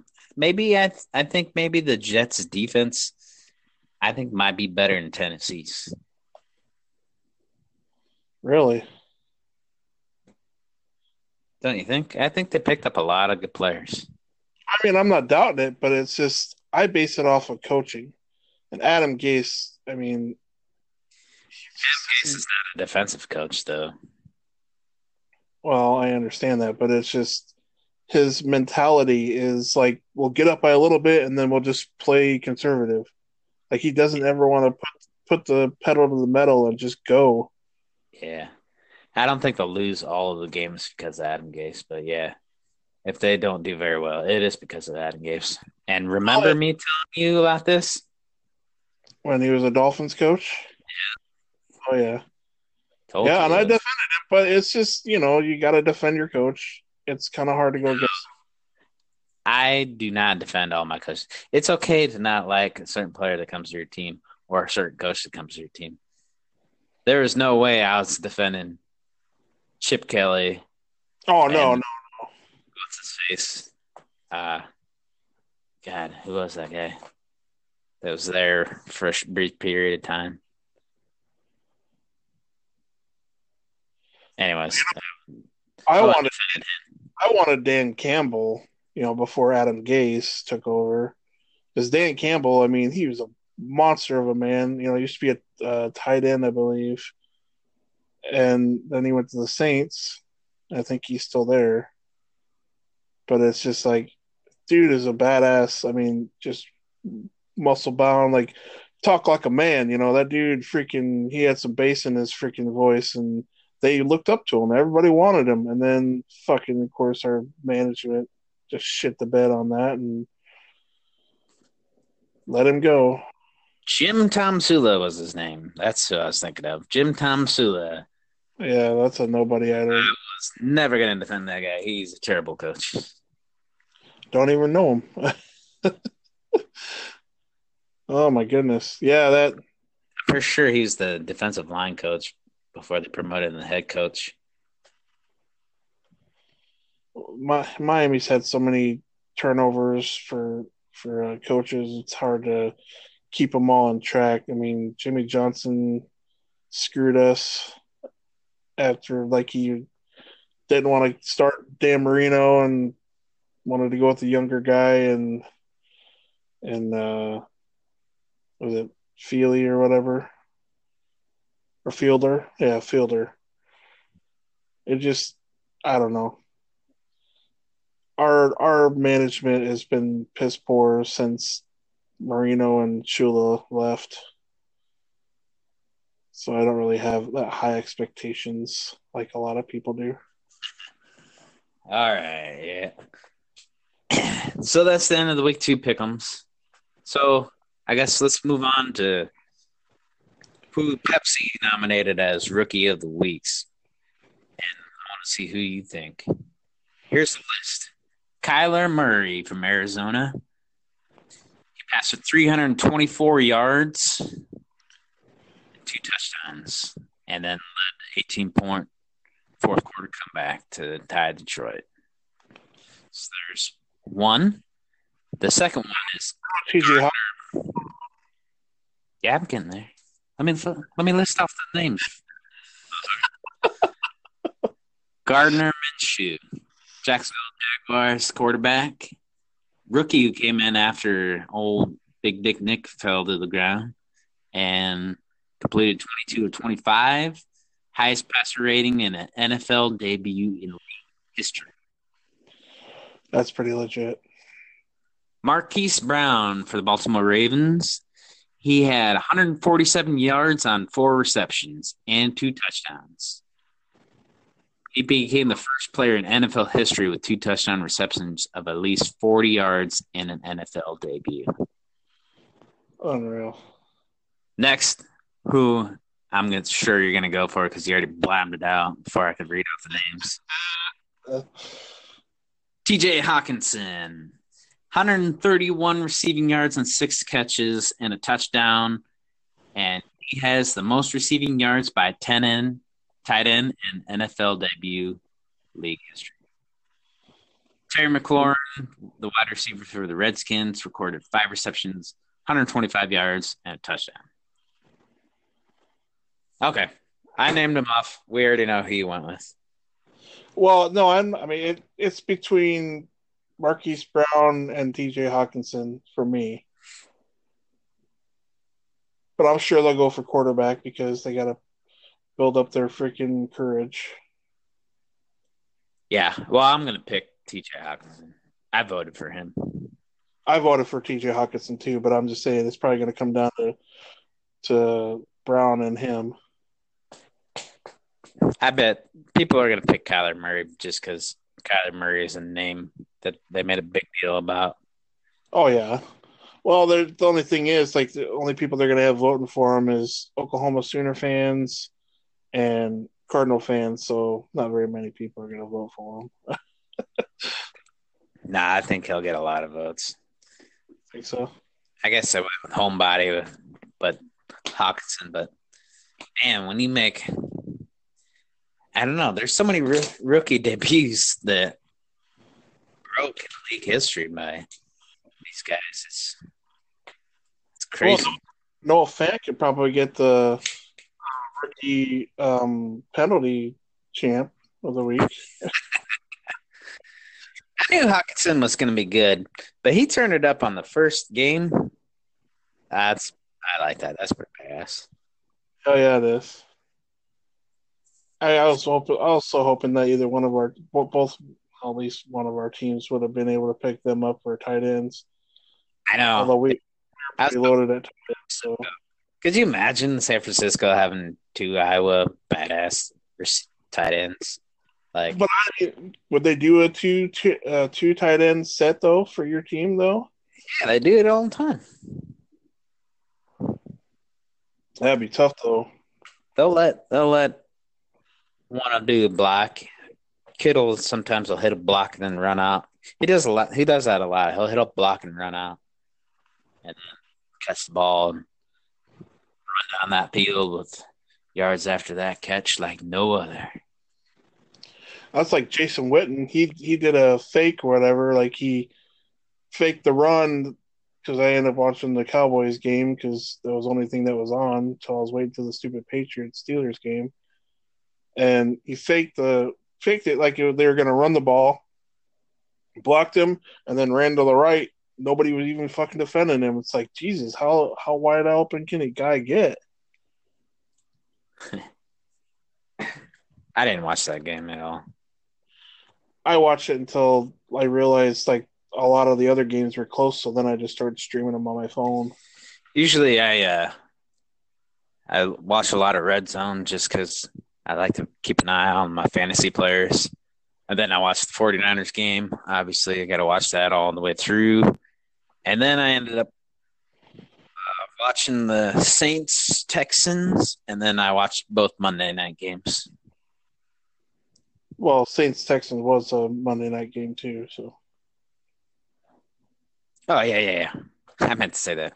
It's weird, though, to have two back-to-back Monday night games. That's what's kind of screwed me because I didn't get to – I mean, I stayed up and watched the whole game, and I really paid for it because I had to get up the next morning at 6 or before 6, and my appointment was at 8 o'clock. So it sucked.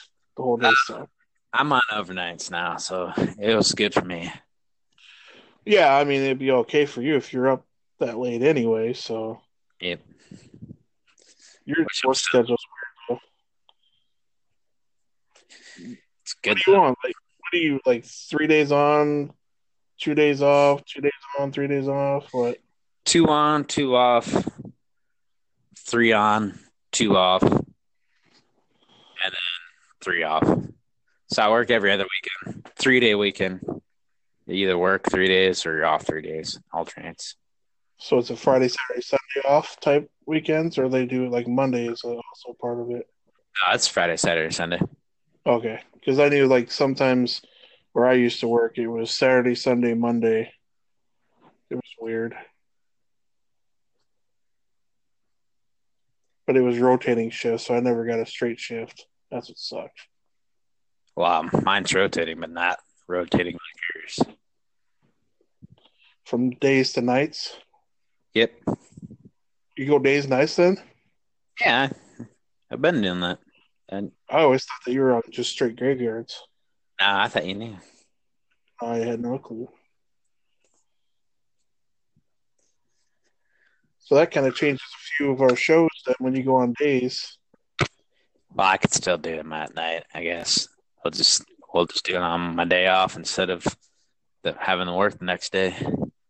Out to plan it because, like I said, I'm usually pretty wide open when it comes to certain. Well, I usually have an appointment every Tuesday morning. That's my downfall. Well, they just probably try a Tuesday night or a Wednesday night because obviously we got to get this in before Thursday night football. Exactly. End of the week with Monday night games. Yeah, it's going to be I think to me it's going to be a pretty exciting season. Even though the Dolphins are going to be trash, I just think that it's going to be a learning curve for both of our teams in a sense because you're really going to find out who your true players are, who your number ones really are.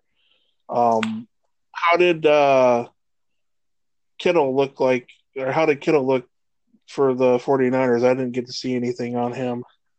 Well, stats-wise, I mean, people thought he was quiet because stats-wise, but the fact that he had 2 touchdowns called back because of penalties. Oh, fuck. 49ers definitely need to clean up their penalties on both sides of the ball. It was a shit show. Like, if there wasn't so many penalties, we would have that scoreboard ran up a lot further than what it was. What was the ending? Was it 27-17 or something like that? 31-17. 31-17, okay. Yeah, because, I mean, when you got 2, pick sixes, that was also a thing of beauty, too. Yeah. Those are pretty good. I enjoyed that. So did you give your cousin his profile picture then? I did. And you know how those profile pictures freaking crop shit out. So you couldn't really see what it said. You should have asked me to do it, dude. I can create a meme that has it curved so it will go all the way around. Oh, man, yeah, I should have done that then. I didn't even think about it doing that when I made it. It's okay. Well, now next time if you because I have this app that you can use, I can just send you the link to it. It's not really an app. It's just like a website. It's like for lettering and stuff like that, and you can adjust it and you can curve it and stuff to where it will go all the way around a picture and stuff. Yeah, because we never used to have this damn curved profile pics. That's because they used to have square ones. Or it would be on the side, like over to the left side or whatever, so then you could actually see what your background picture is. And now you can even tell what the hell your background picture is because you got the damn thing right in the fucking center. Right in the center. Stupid. But yeah, I thought that was pretty funny, though. I mean, I didn't get to see exactly what it said, but I had a good laugh at it. Does he have to hold that for a week or that? Yeah. It said, I kind of stole the meme, the phrasing from somebody else, but I put it on that picture. And it was, and I put, there was a lot of sucking today, but it was consensual. Oh, that's good. That's a good one. Oh, man. Well, then, it looked like you're, looked like he already had one set up for Mike that I seen. It was a wet panther and like a boat, the ship or whatever in the background or whatever. And that was going to be his profile picture. I don't think it's going to come up with shit. Well, he sent he was going to show him. He's like, this is what was going to be yours. And it was this, what's the post office and the 49ers have in common that both can't deliver on Sundays. It's like, oh. You kind of cut out on that one, but I didn't hear you at the end. That's kind of funny, but it's old though. It's like, yeah, let's get some new material, buddy. Well, they're living in the 90s. What can you say? Or early 2000, I should say. Yeah, this is going to be a definitely of finding of who they are this year. Year 3, everybody's got to get it under. To me, we're gonna figure out if Jimmy G's the real deal or not this season. He did not look bad, but he done some kind of terrible throws. Mostly one where he threw the pick 6 right away. And I have to be completely honest with you. Like, this was the first Miami Dolphins game that I did not watch in the entirety. I didn't give up on the game. It was just like I was driving, and then I didn't have service or whatever, so I wasn't gonna drive and watch the game, cause an accident or anything like that. Well, everybody's like, Fitzmagic didn't bring the magic, and it's like, well, who the hell is he supposed to give it to? They have no receivers. Well, we have Albert Wilson and Jakeem Grant and Preston Williams and Mike Gesicki for tight end. So, but we have players. It's just like it's not that top tier players though. No, we don't have stars. But like I don't know. I mean, they're trying to say like, oh, they're gonna try to be like the Patriots and have like no names and turn them into stars and stuff. But I don't think it's because they're stocking all these first round picks, they're stocking up on them. They're building something. Yeah, I think it's just going to be a lot of painful couple of years, and then maybe year three we'll start seeing a turnaround. I don't know. Well, I think now that they're going to start seeing owners realizing that if they hire a head coach and they're in a predicament where they have to turn a team around, to give them that chance to actually turn them around instead of like, yeah, no, our goal was to tank, but we're going to fire you because you had a pretty shitty record. Exactly. You know, that's what I hate about a lot of these owners. They want results the first year or whatever. Well, that's just not how it works in the NFL. You know, you have to have time to be able to get your team together. And they say that it takes at least 5 years for a coach to actually have everybody in place and everybody on the same page. I mean, that sounds like forever in NFL years, but realistically, that's what it takes. I mean, how many coaches do you see Bill Belichick going through on the every season or whatever? I mean, there's probably three coaches that he's lost in the last that's 10 years that are now head coaches of the NFL. Yeah. So I mean, he leaves, he's going to have that one numbnuts that took over the Broncos and then got caught cheating, doing something. I think as an owner, and I guess you want to see results, but I think if I was an owner, the thing that I would think is if the thing that you'd think about is he turning around my roster? Is it a rebuild? Are we rebuilding from scratch? Yes, he needs more time.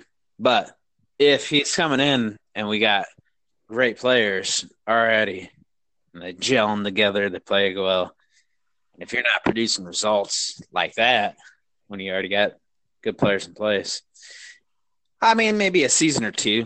I'd give him a season or two. But, yeah, I'd want results, too, like that. But it's just like you have to convince the fan base that you're not tanking. Well, they pretty much waited till the last minute before they ended up, you know, giving away. Well, I mean, we got the better end of the deal for future-wise with Laramie Tunsil and Kenny Stills being traded. But it's just like they waited till the very last minute before they revealed what they were going to do because they wanted to get season ticket holders to come in and buy up their tickets and stuff and try to get that money doing that way. And that's kind of shady because it's like it's a disrespect to the fan base when you know deep down that you're going to be tanking this year, but you're just going to sucker them in, like say, oh, no, we're not going to tank. And then sure as shit, they're tanking. And who wants to go to a game when you know they're going to get their asses whipped 59-10? What fun is that? But you need to make money, though. You can't just have fans not come a season because you're tanking and not making money.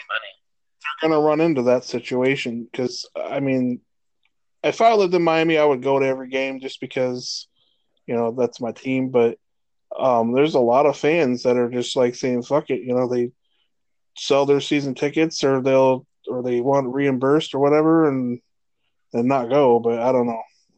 I mean, you have to support them. I mean, they need to make money. They can't have no fan show. Because, like, if you're going to tank one season, right, say your fans don't show up because, like, hey, we're fucking tanking. But you go in the following year after getting all those guys, like, who's to say that you're going to do better that year? You still need time to gel. Exactly. Otherwise, you're not going to show up year two, and then you just eventually not show up to any games at all. And then lose the team. That'd be my luck.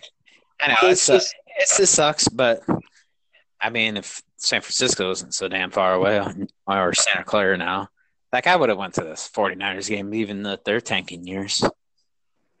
Exactly.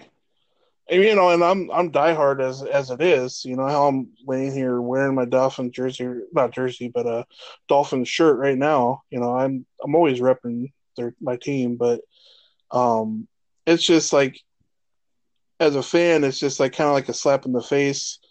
But you know, I lived a lot of these fans. I don't think they lived through the 1-15 season of 2008 or 9. So I mean, it's just like they have a short-term memory. Yeah, back then. So I mean, I like to see wins, but some losses come. But there's like, I don't know. There's not enough fans that are in the middle, I'd say, like me and you. You either got fans that just are so, I'm not going to watch it because we're losing, we suck. They're done.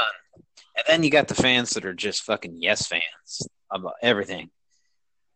Hey, the 49ers drafted a really terrible player, a real shit guy. Everybody knows he's shit. He's been cut from every team. But then everybody's like, you got to have faith. You got to have faith. He's so great. He could be somebody. You gotta have faith. Why you have to be negative? It's like, well, I want to say shit. As a fan, I should be able to say shit. Like, I want my team to win. I want my team to do better choices. Like, well, you're not. What are you, a couch coach? Or was it a armchair quarterback or some shit like that? Yeah, and it's just like, well, you're going to say shit. I want my team to be good. I don't want just to be a yes man and say everybody that comes in is going to be great.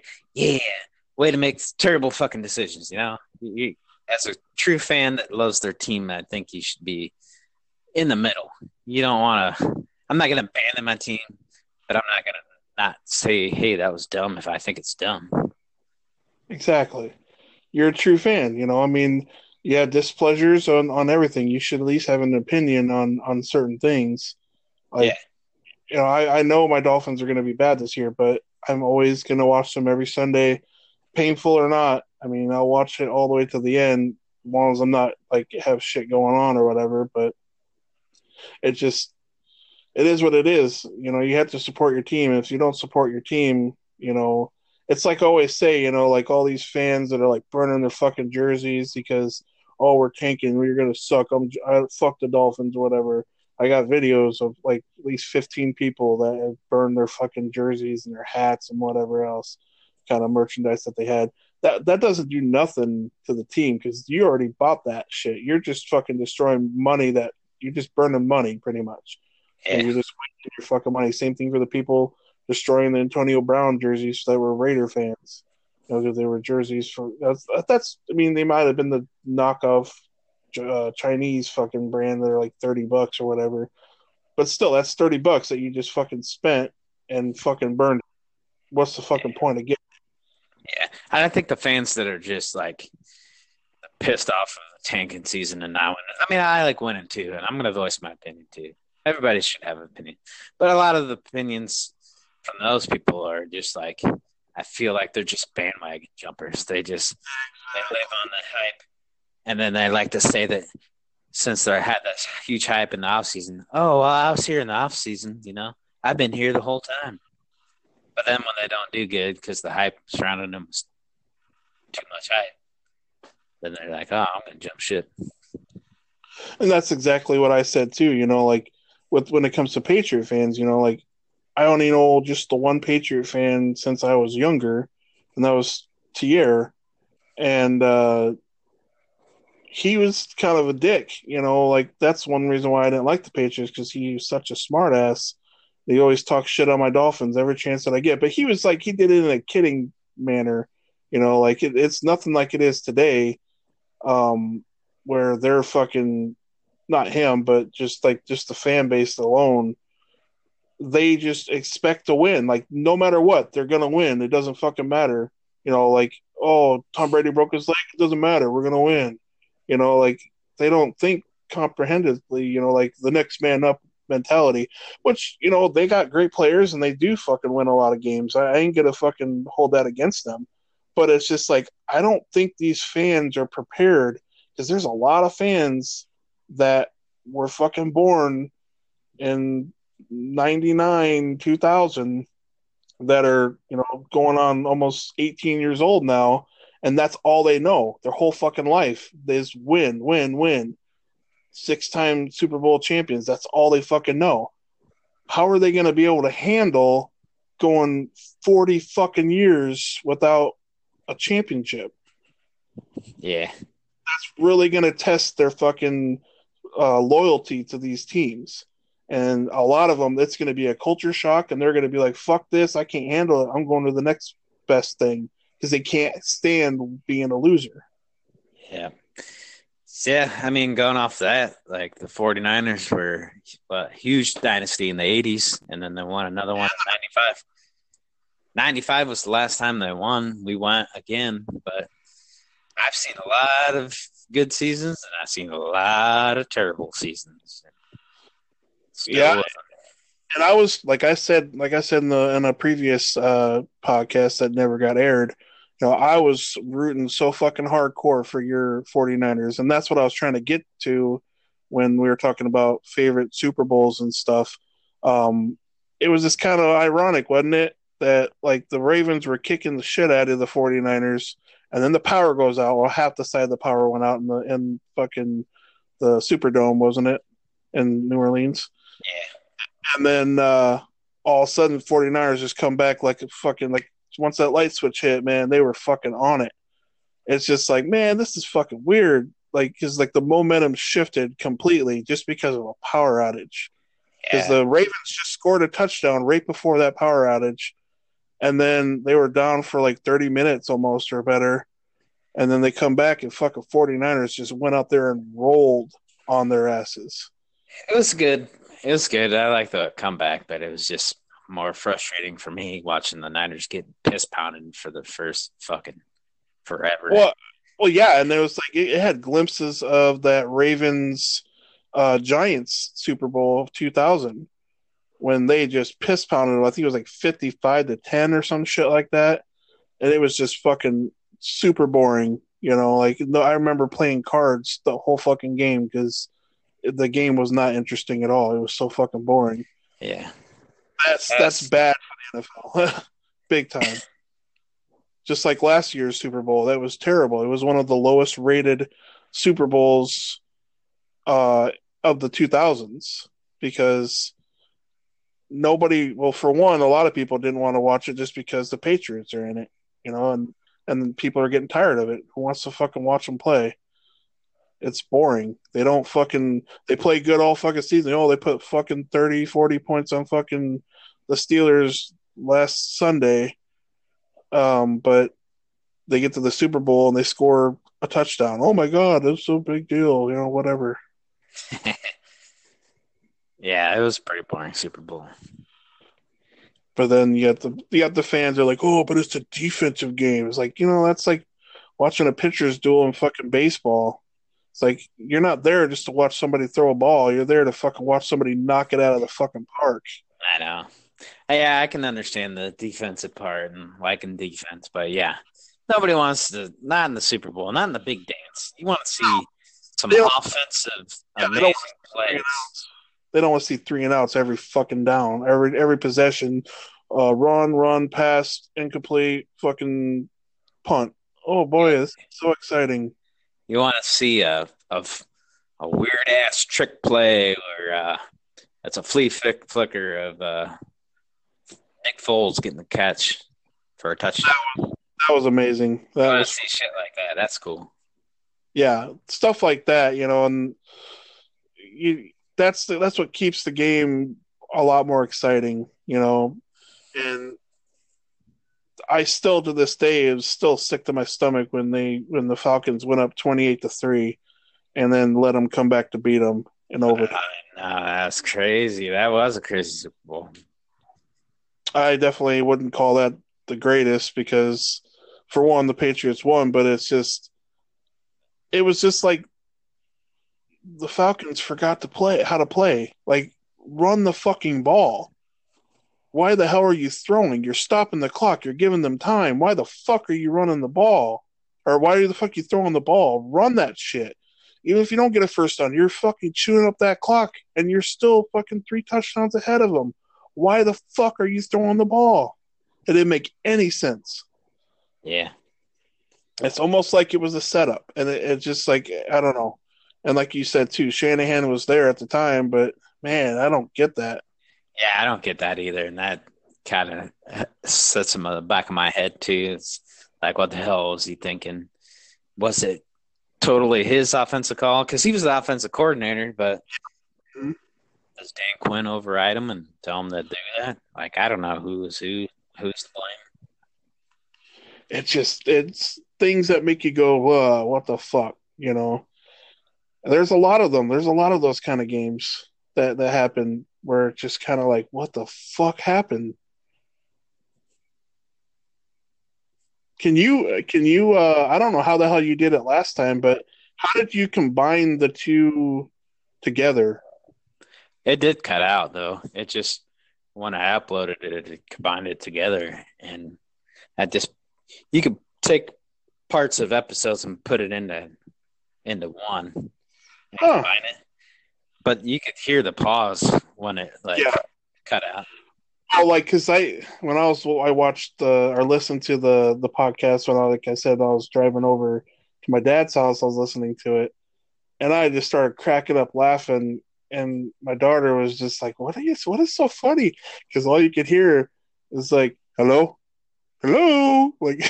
Like you were talking about, where the hell are you? What are you doing, monkey? Or whatever, like something. It just kept talking.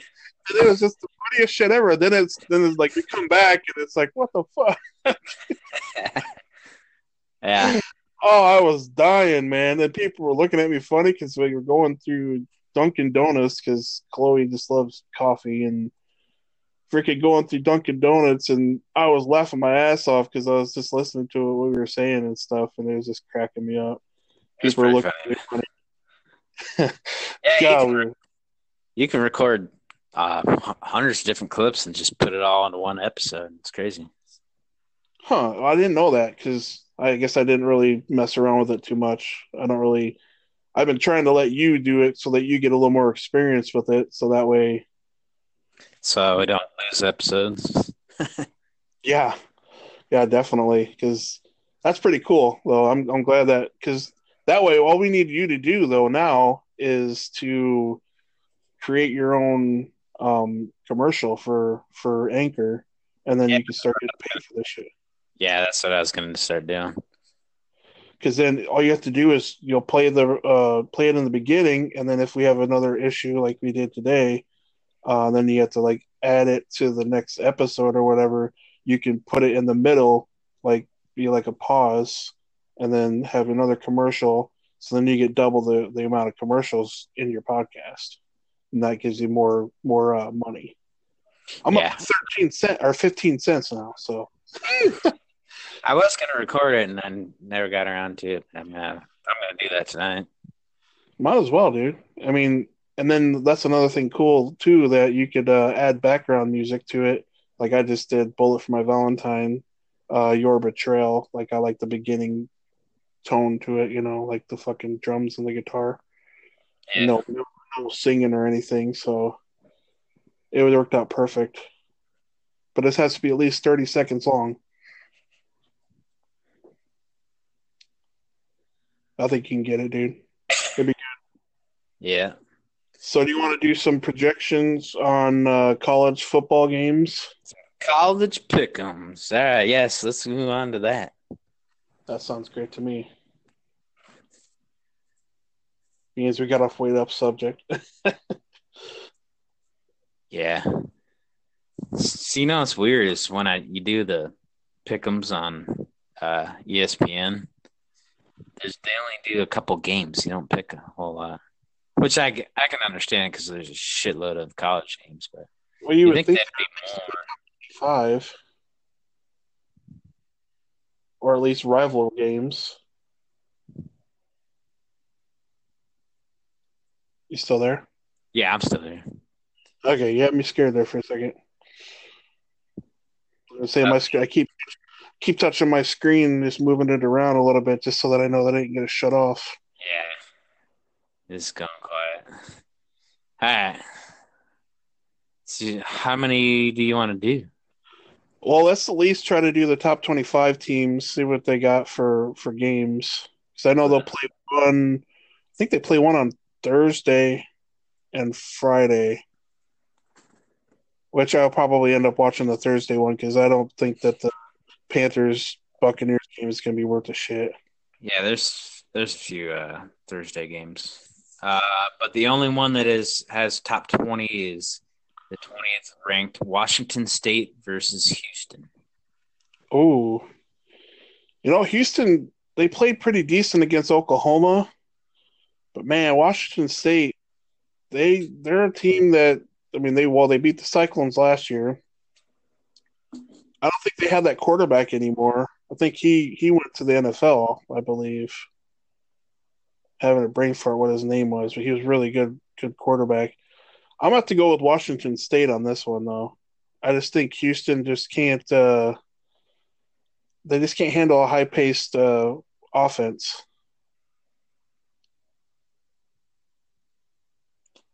I'm trying to pull up my college pick. And you had that through ESPN? Yeah. Well, I got a list of on the Google too, so I'm just trying to get on my damn college pick'ems. I feel like that was one of the games that was on there. Huh? So the goddamn college pick'ems. I don't know. It's just taking so damn long to pull up. It's pissed me off. But yeah, I mean, this season, I can't believe it's already going to be week 3 of college football. Yeah. It's like it just starts, and then it's already fucking halfway done. Well, not really halfway, but week 6 will be halfway. But it's just like it sucks because it takes so long for the season to begin, and it's like that whole long off season where you're just sitting there waiting for goddamn football to start back up. And then when it's here, it is gone in a flash. Like this Friday's homecoming already for my daughter's team, and it's just hard to believe that it's already homecoming. Why can't I find it? All right, whatever. I think I picked Houston to win. And they're at Houston then? Yeah. Okay.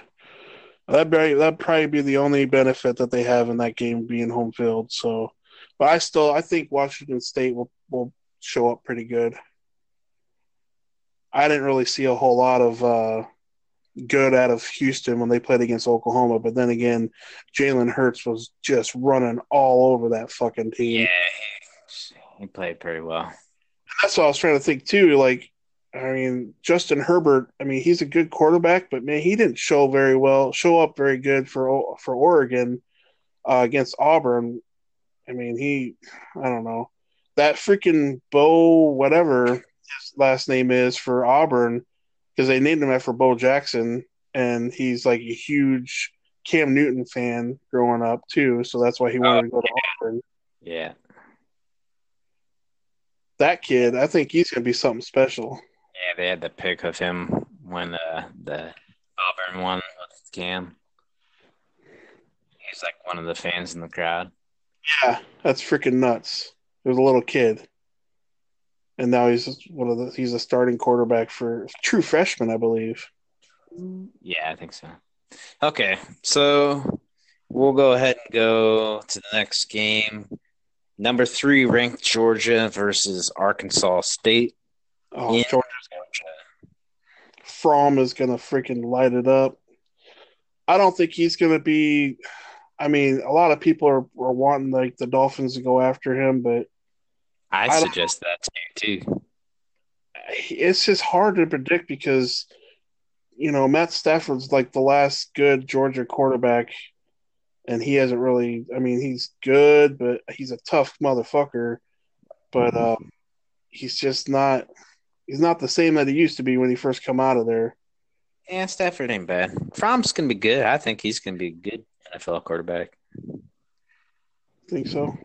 Yeah.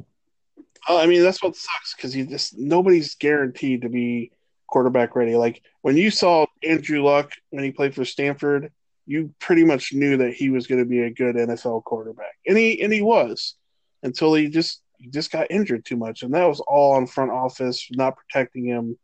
You know, they waited way too long to get him help on offense, yeah. And they cut his. I mean, he should be playing till he's almost 40. You know, 29 years old. He's still a young kid. Yeah, but he's smart. He got out of it before he was crippled and never be able to walk or whatever. All right, the next ranked. Shut the fuck up. I'm going to go to the next one. We've already said what we had to say about Andrew Luck. Yeah, but still, it's interesting. Penn State, Pittsburgh. Pittsburgh at Penn State, I should say. Oh, Penn State. Well, they didn't look very good at their game. I can't remember who the hell they played against in their first or second game, I believe. They didn't really look very good, but I still don't think Pittsburgh is going to be able to go into Penn State and win. No, I don't think so either. Because Penn State ranked like 8th or what did you say? 13th. I didn't say it, but yeah. Well, they were like top 5 or top 10 or whatever. So they didn't have a strong enough showing. Nope. Michigan looked bad too, so. All right. We got the 6th-ranked Ohio State going to Indiana. Oh, Ohio State's going to fucking slaughter them. Yep, I agree. They definitely will. That's so crazy. Urban Meyer retires, and then, like, they had their top quarterback go on the NFL draft and Hawkins or whatever, and then they have just new quarterback, and he's just freaking running all over the place and throwing everywhere. It's nuts how fast they turn these quarterbacks over. Yeah. It's Ohio State, Oklahoma, and Clemson have a really good turnover rate for quarterbacks. Well, they can recruit. Like, they want to go, hey, why don't you come to Clemson? We're, like, the only team that beats Alabama. I mean, that's a pretty good sell. I mean, yeah, exactly. But they don't really play high caliber teams throughout the season. So, I mean, the only real team that they play is either Alabama or Clemson, or I mean, Clemson and Georgia or whatever in the playoffs. All right, 21st ranked Maryland at Temple. You know, Maryland's really impressed me the last 2 weeks.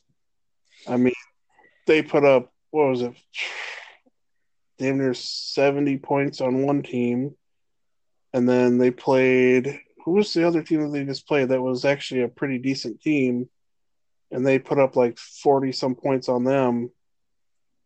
Or better. I can't remember who they played last week. But I'm definitely taking Maryland on that one. Maryland went and smoked Howard 79-0. That was their first game. What was the second? And then the second one, they smoked Syracuse 63-0. Syracuse was ranked 21. That's what brought. Because that's what game day was going to go to the Clemson versus Syracuse game for game day. But then Syracuse got smoked, so then they decided to go to Ames instead.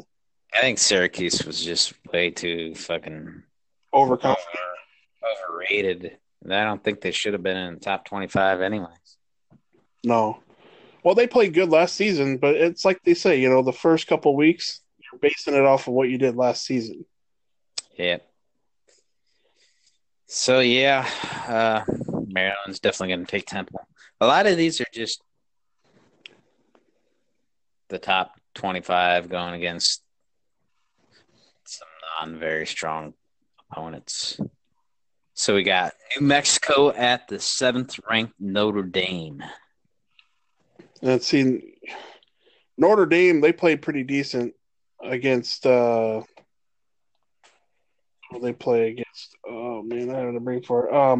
I believe. This last week or last Monday. Louisville played really good in that game too, so it was a shootout all the way till like the late third quarter. So I mean, Notre Dame's going to win it, but they're not going to be like a playoff contender this year. I think they're going to at least lose two games this season, just because they really struggled against Louisville, and then Louisville was not like a high caliber team this year too. So yeah, and I feel like New Mexico's worse than them. Oh, yeah. So Notre Dame's definitely going to win, but, yeah, I agree. I think Notre Dame's just not going to be a playoff team. And what were they ranked? 7. Wow, they still kept them. They were 5th last week, so they did drop down 2 spots. All right, so we got the number 2 Alabama at South Carolina. That's actually going to be a pretty decent game, but Alabama's just too much for South Carolina to compete against them. So I think it's going to be a decent game. I think they're just going to annihilate South Carolina. But it's in South Carolina, correct? Or is it in Alabama? No, it's in South Carolina. So, I mean, home field advantage, it does have its advantages sometimes. But, yeah, I mean, I'm still saying Alabama's going to smoke them. But I hope it's at least 20-point spread, maybe. Yeah. All right. Let's go on to the 24th ranked USC Trojans at BYU. Man, BYU, they played Utah. They played them tough, but they couldn't pull that one off. So I'm going to have to go with USC on that one, because USC showed up pretty good the last game that they played. They put a whooping on, what was it, UCLA? Yeah. So, and Kelly sucks anyways, so. Yeah, BYU isn't normally a not bad team. They're pretty decent. I don't think it's going to be a blowout, but. For a bunch of Mormons, they're pretty decent. I think USC is going to win. Yeah, I do. USC's starting to come back around. I mean, they're not the team that they used to be, but no, it wasn't UCLA. They went. USC played Fresno State and Stanford. Oh, yeah, Stanford. That was a shocker. That's right. That's who they played. Because I know USC or UCLA already they lost their second game or whatever. Yeah, that was a shocker. I wasn't expecting them to lose or to beat Stanford that promising wise. Yeah, that bad. Yeah, Stanford's usually a pretty good team too, I'd say. Yeah, they are. Okay, now here's UCF 17th ranked at home versus Stanford. Damn. Well.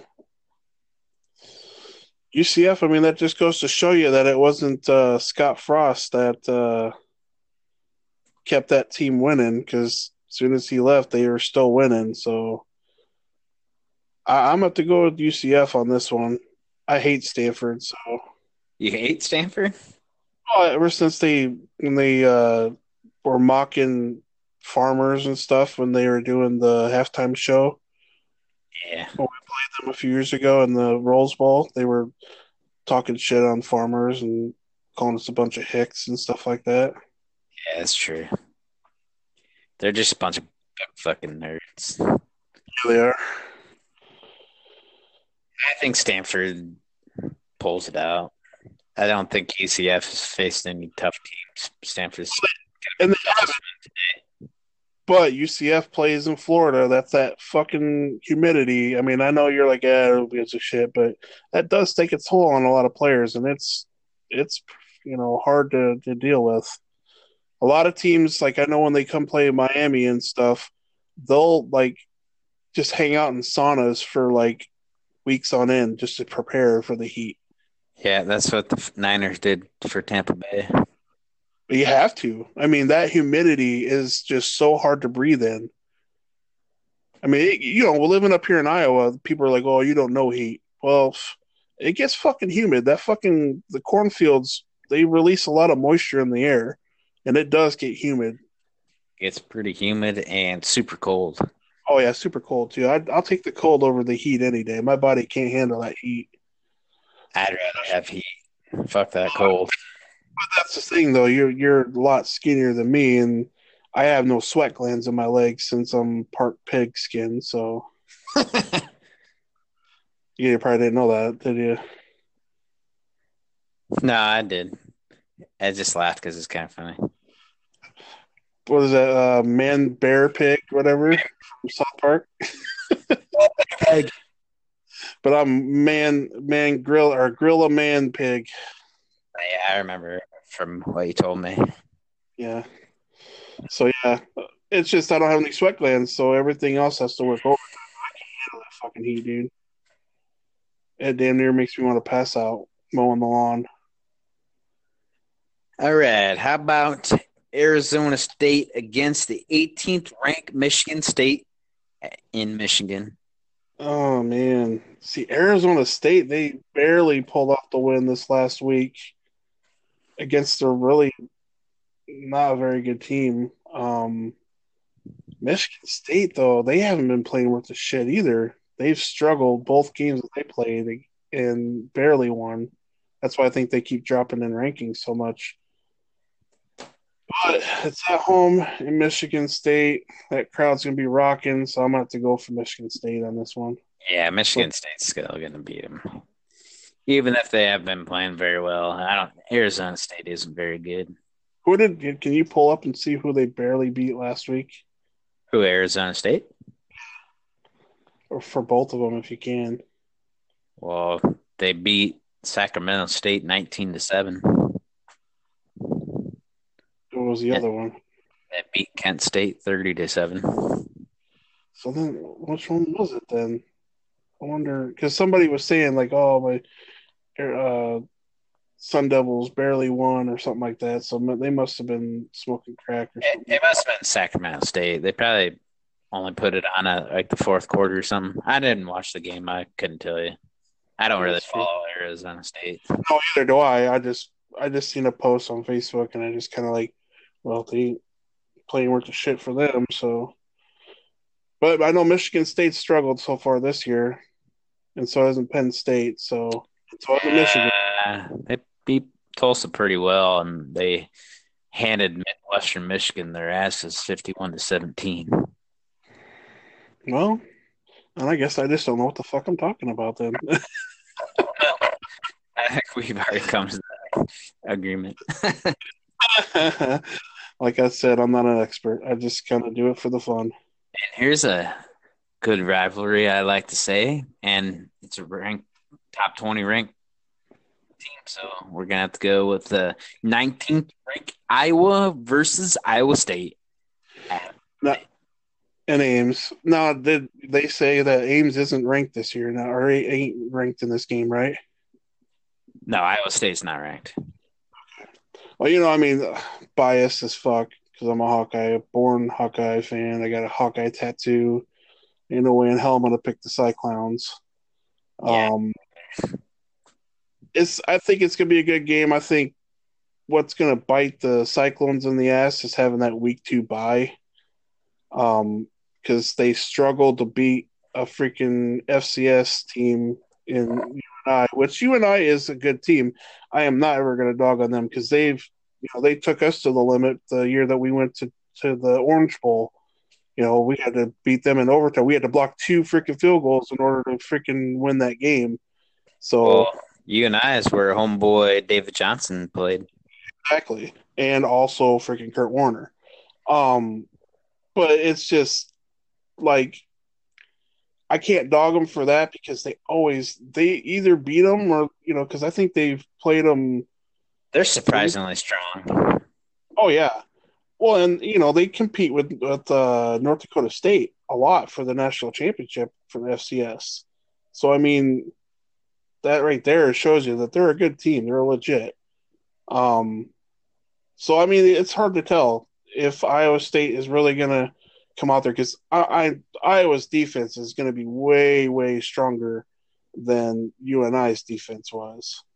I think I'm going to go with Iowa. And yeah, Iowa State always plays Iowa good. They're always pretty good games. It's their fucking Super Bowl. So, I mean, if they beat us, you know, well, congratulations. You know, that's your Super Bowl.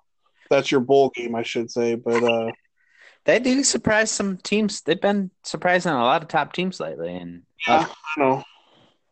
I hope we don't get beat by them. I'd hate to see it, just because Cyclone fans, they're just like, you know, the majority of them, like, they'll talk about it all year round. When we beat them, Oklahoma. Oh, when they beat Oklahoma? Yeah. Like 2 years ago when they beat Baker Mayfield? Yeah. They never shut up about it. Or when they beat Oklahoma State. Yeah. And it's just weird that they'll win some games and throw in some upsets. Yeah, I mean, I'm not dogging on them. Like, I'm not one of those Hawkeye fans. Yeah, I'm just saying sometimes they just surprise me. Like, no, yeah, I completely agree with you. But it's like, you know, a lot of Hawkeye fans, it's like, fuck Cyclones, man. I'll never support them. I don't give a fuck. You know, like when it's rivalry week, like it is this week, I'm all on for the Hawkeyes. What the heck was that? My battery in my laptop. Oh, okay. Your phone's going to go dead? No, my laptop. Oh, okay. Okay, so, scared the shit out of me. But, like, a lot of Hawkeye fans or whatever, they're, like, you know, totally bashed against the Cyclones all year round. But if we beat them on Saturday, I want the Cyclones to win out. So those who make that win look even better for us. You want your opponents that you beat to win out, or at least do really good the rest of the season, because that makes that one even better. It makes sense that they come into Ames this year, because that's like the best game of the week. Yeah, I agree. There's really no other top game. Like, we can go through the rest. We got Kent State. Well, before we continue that, this is the very first time in, I believe this is the very first time that game day has ever come to Iowa. Yeah, it's the first time ever, I'm pretty sure. It would have been so much better if it would have been played in Iowa City, just because the wave and everything during after the first quarter. Yeah. I mean, that's something to see. You know, that's something special, and just the children's hospital there and stuff. I wish I didn't have to, because I wanted to go. I just even if it's Ames, I just wanted to go because of the game day. Could you imagine though the crowd, dude? You're not even going to be able to get a place to stand, let alone be up close or whatever. Just gotta get there earlier than everybody else. Well, they will open up the park at 5 a.m. is when they're starting to open up for people to come in. They don't start till 8. That's going to be a long fucking day for somebody. Yeah, I work 12-hour shifts, so I'm all right. Yeah, well. All right, we'll go to the next game. I'm sorry. I just wanted to make that point. That's just something cool. It'd be nice to have it come back again. Kent State at 8th-ranked Auburn. Auburn's going to beat them, no doubt. Actually, you know what? I take that back about there not being – other good games, because there is actually one that's coming up that will be a good game. But yeah, I take Auburn. 9th-ranked Florida at Kentucky. That's not the good game I'm talking about, by the way. No, I know. You know, Florida went in and they put a whooping on fucking Miami, so I don't know. Well, I guess I can't say they put a whooping because. Hey, didn't we have a thing on that too? that I told you Florida was going to win? Yeah. Yeah, because we had another podcast, and you're like, oh, the turnover trains are back in Miami. Well, dude, this first week, I just kind of was just going based off of last season, so. Well, it's the fact that Miami's quarterback, you know, true freshman, he just would not get rid of the fucking ball. He held on to it forever. I mean, he had a chance to win that game at the end. He fucking ended up fumbling the ball and gave the ball back to him, and he lost. So, I mean, it come down to the last little bit. But I thought it was kind of funny that the Georgia head coach said, if that's the Florida we're going to have to play this year, they might as well just give us the fucking was the ASC or SEC's is it the East Division? Yeah, SEC East. Okay, so you might as well just give us the East Division right now. That's talking some major shit right there. So you got? I took Florida. Yeah. Oh, yeah, I think I heard you saying. All right. Now, this one is the one that I think this is going to be a pretty good game. And it's Florida State at the 25th ranked Virginia. In Virginia. Well, see, Florida State's been struggling like crazy, too. They barely won the last game that they played. Like, they made a comeback to win it. And I don't remember they were struggling. Who the hell it was it? It was like a low division team, too. And everyone was like, what the hell's going on? L.A. Monroe. Yeah, Louisiana Monroe. And then they lost to Boise State first game. Yeah. So Florida State's not really there. No, they're not the team that they were a few years ago. So that's what makes it interesting, because Virginia, I don't think Virginia's got a much better basketball team than they do. Oh yeah, 100%. But I still think I'm going to go with Virginia. I think I'm going to take Florida State. Okay, well, we'll have to come back to this one then if we're right or whatever. I think Virginia's going to win. Actually, that. Did you? Yeah. Well, did you? The one like the school, like, because I like Clemson's entrance. I love Hawkeye's entrance, you know, back in black. But Virginia Tech's is probably my favorite when they're playing Inter Sandman, and the whole fucking crowd is just jumping up and down, like it is fucking badass. And they have fireworks just blowing off. I mean, they suck, but it's a fucking awesome entrance to come into the stadium and stuff like that. I think it's cool as hell. Yeah. Yeah, we'll come back to that one. That's the only one that we didn't agree on. So maybe we did have a different one. I don't remember. Well, we were pretty dead on that one, most of them. Oh, a long time ago. Okay, we got the number one ranked Clemson at Syracuse Orangemen. I think Clemson's going to win, but I mean, Syracuse has got probably something to prove. So I think they'll probably end up losing by 20 compared to like it'll probably be like a 40-point spread, but I don't know. Oh, here's the difference. I picked Houston. You picked Washington State. That's true. Yep.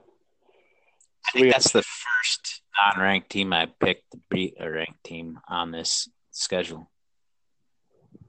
Well, take that back. My second one's Florida State. Yep. And I don't see Florida State beating Virginia. That's just my opinion. So we're gonna find out.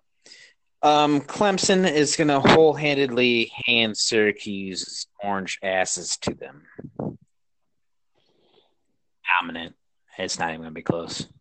See, I'm a Syracuse orange basketball fan just because of Jim Boeheim, but I have one of their hats and stuff just because fucking went to the I can't remember what year it was when we were doing the tournament thing or whatever, and I stop you there. Yep. That's This is football. No, I know. Now go on. Like, I have a Syracuse hat for the orange basketball team. I'm still a Hawkeye fan for basketball, but I don't know, something about that Jim Boeheim teams have been decent over the years. Plus, Carmelo Anthony was always one of my favorite players until he turned into a major douchebag. All right. Moving on. All right. Hawaii takes on the 23rd-ranked Washington Huskies in Washington. Man, Hawaii's freaking quarterback has been amazing. Amazing. Then there's their second string, too. And they had that wide receiver that had 4 touchdowns. He pulled Al Bundy. No, Al Bundy was a quarterback. No, Al Bundy was a fucking running back. Yeah, but I don't know, but I mean, and he pulled a 4 touchdown game, is what I mean.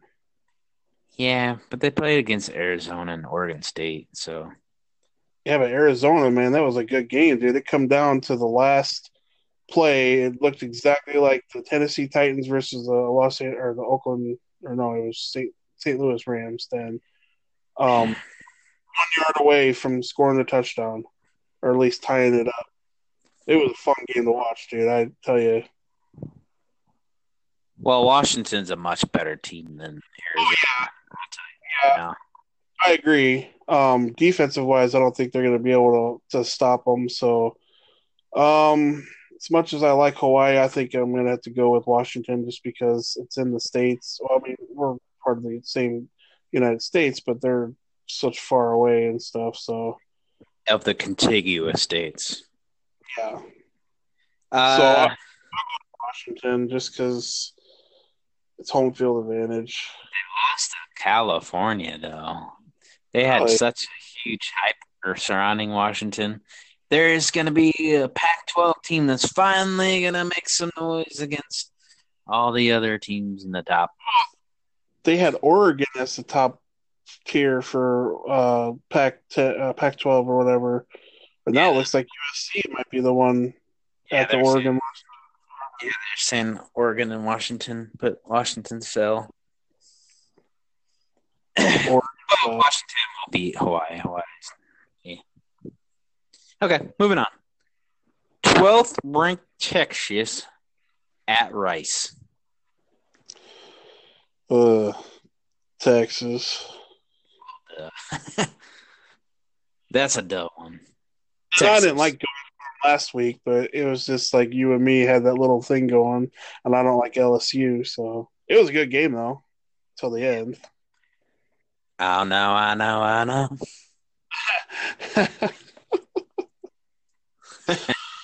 Jesus Christ! All right, and then the last one is 5th-ranked Oklahoma at UCLA. Oh, Oklahoma's gonna mop the floor with Chip Kelly's ass. Yeah, Oklahoma wins. Choklahoma is what I used to call him, because they always get to the big game and choke. Yeah. But yeah, they're gonna definitely beat UCLA. I always give my brother-in-law Kevin a lot of shit. I was like, "Isn't that funny that a Hawkeye had to win your last national championship?" He's like, "What the fuck are you talking about?" I was like, "Well, Bob Stoops was a defensive player for the Iowa Hawkeyes, so it took a Hawkeye to win your seniors' championship." Oh man, he hates that. Speaking of Bob Stoops, he came to Iowa. Yep, last week he was the honorary captain. And then everybody's like, "Oh, you know what this means? Bob Stoops is going to come coach with Iowa." Nope, he's going to stay with the XFL, and he's going to turn that into a winning organization, and he's going to prove Ben wrong, and we're going to have future years of XFL teams, and I'm going to be a Houston Roughnecks team fan, and he's going to be whatever the fuck he picks if he ever does. Not a goddamn chance. It's not going to. Well, they're not competing head-to-head with the NFL, dude. They're going after the NFL's over. They start in February, and then they play until April or May. One or the other. I think maybe it might go to June. It just depends because there's only 16 or 18. Hey, the AAF didn't go against the NFL. Look how that turned out. They didn't go against the NFL. But that was – yeah, but here's the thing, though. They didn't have sponsors. Like, they were just, like, former players and stuff that were trying to start the league. They didn't have a whole backing like how XFL has multi-billionaires that are backing it, and then they have better – like, because before, like, they only had NBC – for their things, and they wouldn't show half the games or whatever. They are having issues with like losing power and stuff, so they couldn't even televise the games and stuff. Now they are so more in tune of what's going on for like networking and stuff. They got ESPN, they got NFL, they got ABC, and USA, I believe, is going to be another backup. And then they're going to be streaming it on their WWE network as well. So you're going to have so many different options that you can watch these games and stuff on. You're going to have a lot of options to not watch it. If you're a football fan and you want to watch some football, because you're going to go through that stage where it's like, man, there's nothing to watch. There's nothing to do. I want to talk about football. I miss it. You're going to at least tune in for a couple games. See what it's like. I am a football fan, and I do miss it in the offseason. But I like good football. And who's to say it won't be a good football? Says the first time they tried this. Yeah, well, I mean, you can't base everything off of how they did the first time because Vince McMahon didn't have any. But here's the thing, though, Ben. He went into the XFL just like thinking he was going to compete against the NFL right off the bat. And he had no vision. He didn't have anybody in his ear, you know, that had NFL experience or even football experience. He was just kind of going in, you know, willy-nilly. Now he's brought in Bob Stoops. He's brought in Andrew Luck's dad as the commissioner. I mean, you got – and I'm sure he's going to eventually bring Andrew Luck in as a consultant. You're going to have a lot of NFL players that – get cut from these teams or they say they're too old to play and they end up coming to the XFL. Yeah, they may be out of their prime, but they're going to bring people to the stadiums because they want to see those players play. Yeah. I think you're just high on them because you like the WWE. Well, I am a wrestling fan, but it's just I like the idea that they're giving us another option. Because the way the NFL has been lately, it is fucking flag football. And I mean that as both penalties for barely touching a quarterback or fucking, I mean, just like the Oakland Raiders fucking Broncos game, for instance. Almost every other play, there was a fucking penalty. I know, but the AAF say the same thing. Oh, it's going to be so much more harder minus the kickoff thing. They're going to change the kickoff, but they're going to have less penalties and all that business, and boom. They just fucking didn't even last. Oh, and that's what sucked, too, because I was an Orlando Apollos fan. We're the only team that lasted. I think we only lost one game that whole 8 weeks or whatever that we played. If it lasts longer than the season, I might come around. Well, they got, like I said, they got a team that they're going to use the old St. Louis dome that they had the Rams play in. I bet St. Louis guys are happy about that. Oh, definitely. I mean, that's revenue for that city too. Houston, and that's another thing why I like the Houston Roughnecks is because they're using the old Oilers logo. Like they have an oil freaking whatever that. What do they call it? Oil rig. Oil rig, kind of like that, but it's like a pyramid almost or whatever. So it's not even close. No, it's exactly the same logo but different colors. It's dark dark blue and red. What is that team called? The Houston Roughnecks. Houston Roughnecks, huh? They had a lot of concept helmets and gear that it would be badass if they played with those, but they didn't want to give us too much. Like, they only showed a little bit of what they were going to look like, just like the team colors and stuff. So they're kind of waiting for the reveal later this season. It's got that old tower driller. Yeah, tower, that's what I meant. That's exactly what I meant. With an H. Yeah, it does look a lot like Houston Oilers. And I love the Houston Oilers because – you know, Warren Moon, dude, that fucking team was just legit, you know, and when they played against the Buffalo Bills, when the Bills come back against them to make it to I think that was the AFC Championship game, if I'm not mistaken, to go to the Super Bowl. So, and they end up coming back. And that was like one hell of a game when Jim Kelly fucking brought them back from like 4 touchdowns down or whatever. And just, oh, who knows, man? You think Warren? I don't know if Warren Moon would have been able to beat the Cowboys or one of the Giants games instead of the Bills. I wonder what would have happened. I don't know. The Bills were loaded, though. Way more loaded than Houston. Way more loaded, yes, I agree. But that's where a lot of teams, you know, like, oh, we're just going to roll over on them, you know, and wipe them out. But they get overconfident when they have a team that's like the underdog or whatever. So then they think they're just going to beat them, and then they come out and play flat. So you never know. Well, I don't think Dallas was ever the underdog in those 2 games. No, and I understand that. Dallas was really, really fucking good back then. Dallas, when it was one of the best rivalries, in my opinion, and I'm not just being biased because you're my friend, but like, when the 49ers played the Cowboys, that was my top fucking – I never want – even in preseason, I don't ever want to miss that game. And I fucking missed it this year. I was so pissed. That was the game to watch every fucking year.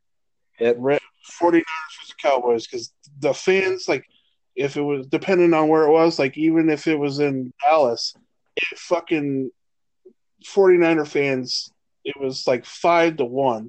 49er fans, 5-1 Cowboy. Flooding it. The whole fucking place looked like a fucking bloody tampon. It was fucking nuts. So, the list of teams for the XFL is DC Defenders, Dallas Renegades, LA Wildcats, New York Guardians, St. Louis Battlehawks, Seattle Dragons, Tampa Bay Vipers. See, I was going to go with Tampa Bay, but then when I saw the logo for the Roughnecks, I was like, dude, that's fucking Houston Oilers, man. I got to fucking go with them. Tampa Bay teams suck. I agree. Yeah, definitely. I agree, Corey. We got to have them fuckers on sometime, but I don't know how it's going to work because we're all going to be like talking at the same time and shit, and everything's going to get all echoed and fucking back feed, and everything's gonna sound like shit. DC Defenders logo looks gay or stupid. Sorry, I shouldn't say any anti-slurs. Yeah, you're homophobe. What about the St. Louis one? I never really looked at that one. Dallas Renegades. That looks like, God, what symbol does that look like? It looks like a just a generic guy with a bandit, like a, who's that? A bandana. Yeah, there's a college team with that. Oh, that's Oklahoma State. Yeah. Or is it Texas Tech? No, it's Oklahoma State because they have the, I don't even know what the hell they're called. Oklahoma State what? Cowboys. But what is St. Louis? It's the Battlehawk? Yeah. What's that one look like? Hold on, I'm trying to look up Oklahoma State's logo. Well, it's like a cowboy with a weird... Well, mostly it's like a comments is the OSU, but I want to see the logo of the whatever mascot. I should probably say. Well, I know the mascot doesn't wear a bandana. It's just a creepy fucking looking mascot. That's all it is. Yeah, so who the hell is – there's a team that has one that looks exactly like that. All right, I'll figure it out later. L.A. Wildcats. With the old L.A. symbol. Jeez, that isn't used over too much. Like the Dodgers. Yeah. Dumb. Don't like that logo. I agree. I'm right with you. Guardians. Is that like a hybrid lion gorilla? What the hell is that? Looks well, like they're going to be using the Giants-Jets stadium for theirs. And the same thing for the Houston Roughnecks. They're going to be using the Houston Texans stadium for theirs. And then I believe Tampa Bay is going to be using the Oral. I don't know if they are going to be using the Tampa Bay Buccaneers one or not, or if they're going to move it to Orlando. But it doesn't make any sense. Why would they move it to Orlando? Be called Tampa Bay. Seattle Dragons. That's not even a tough-looking dragon. Stupid. Well, a lot of them, they just, you know, they try to be artistic or whatever, but I'm sure eventually it'll change, just like all my fucking team's fucking logos changed over the years. St. Louis Battlehawks with a sword and wings. That looks stupid. Man, you're just a fucking negative Nancy. Come on, let's get with the adult pictures instead of 10-year-olds drawing these. Oh, I understand that, but it's just difficult because you know, all the good names are taken. Well, you can keep these names, but how about good logos, man? Come on. Yeah, I think that, but like they say, you know, like your team isn't defined off of what's on your helmet. It's the team itself. No, it's the logo, too. Well, if that was the case, the 49ers would never win because who gives a shit about an SF? Everybody likes an SF better than a dolphin with a helmet on its head. He doesn't have a helmet on his head anymore. It's in your face, motherfucker. Well, nobody cares about the Dolphins. I care. So there's one. Viper picture sucks, too. So which one out of all of them would you even care to even like a little bit? Logo-wise? None. Not even the Roughnecks? No, I think that's just a ripoff of the Oilers. So what? The Oilers need some respect. Tennessee needs to give that logo back to the fucking Texans. The best looking logo is probably the Guardians, and it doesn't even look that good. Which one? What is that one? The lion one? Yeah. Okay. If we're talking logos, let's talk NFL logos. If you had to choose, what would be your worst logo in the NFL right now? Cleveland Browns. Same here. Definitely. 'Cause, it's a dog for a mascot, but they don't have that on the helmet. Why the fuck wouldn't they put that on the helmet? It's just brown. What the fuck is the Browns? I mean, how do they incorporate a dog into a Browns? Yeah, I don't get that. Somebody had diarrhea and they're like, "What's them on the Browns?" Okay, so then what would be your top three logos in the NFL right now? Being non-biased as possible. Top three logos, non-biased.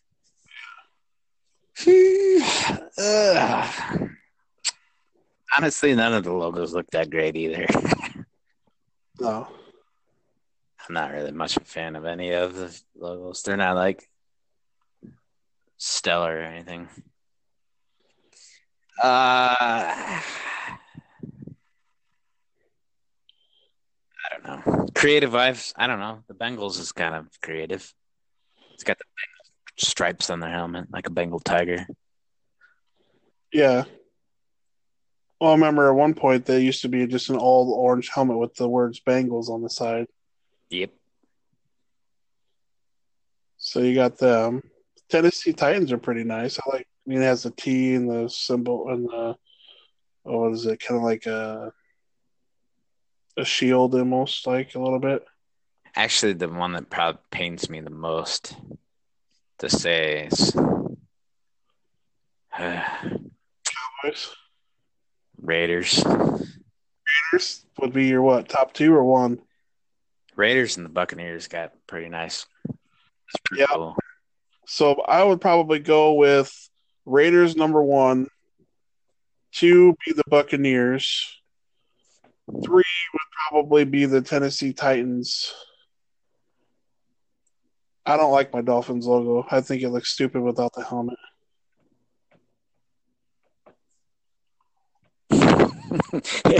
He looks stupid with the helmet on. It was like an old, 1930s leatherhead helmet. Hey, man, that's the tradition. That's when we were actually a real team when we had the fucking helmet. You guys were never a team. Whatever. Only perfect team in the whole NFL, so. Yeah, 1972. Yeah, and then set back-to-back 73 champions. Yeah. Would have been three times, but. Oh, well. Never works out that way. Because you guys beat, let's see, the Bengals. Yep. Beat the Bills. Right? Broncos, that's right. Broncos twice, right? No. The Dolphins for sure won. Chargers. So that's four. There's five.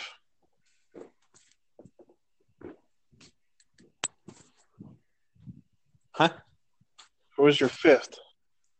Who do we name him again? I think we said. So the Broncos, Bengals, Chargers, Dolphins. And who was your fifth win against?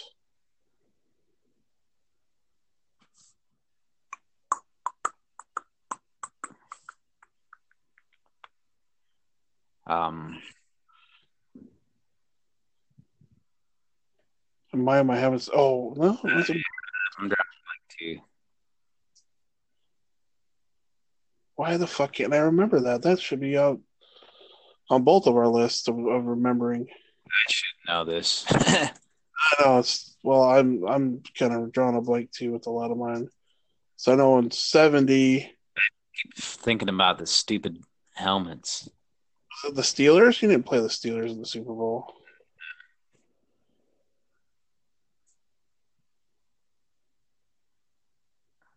Now you're going to have to Google that shit, dude, because if I back out, we're going to end up losing the damn thing. It's weird since I started leaving the fucking screen on. We're at an hour and 44 minutes, and it hasn't cut off yet. Isn't that weird? Yeah, maybe it is your damn time. It might be. I might have to just leave it on all the time.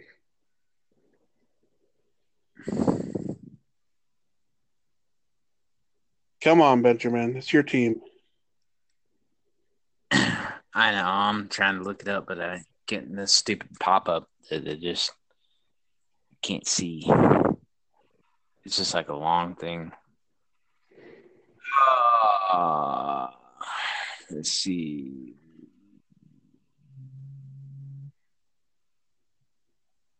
It would have been the Ravens for your sixth, but yeah, cheated out of that one.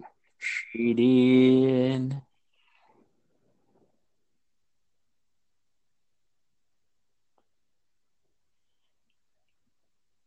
Dead air.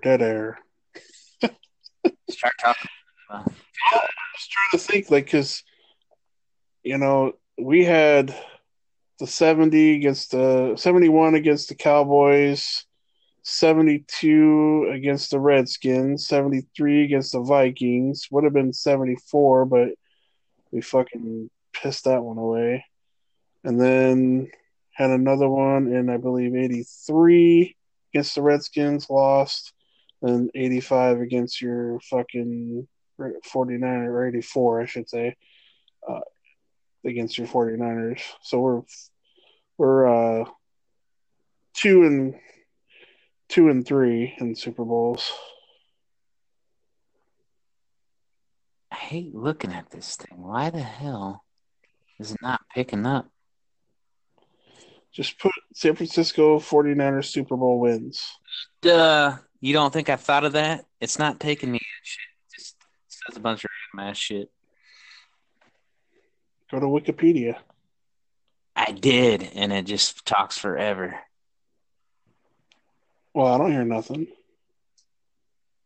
Duh. It just talks forever. It won't shut up. Fucking computer. It's a whole list of shit. God, why can't I think of this, man? Distracted by you, like. You told me to talk. It was dead air, and nobody wants to listen. Figure it out. Well, dude, I mean, I don't know. When you don't think about it every day, then it's kind of slips your mind and shit. You know, it's like same thing for like Hawkeye players, you know, like every year it's like a new crop of fucking players. So you have to relearn everybody's name. And then they're like, well, how come you're not a real fan because you don't know all the fucking players. Well, fucking Christ, dude. It's not like the NFL where you fucking keep the same player for 5, 6, 7 years or whatever. Well, it keeps fucking telling me who played in the championship. And I don't want to know the championship. I want to know the damn Super Bowl.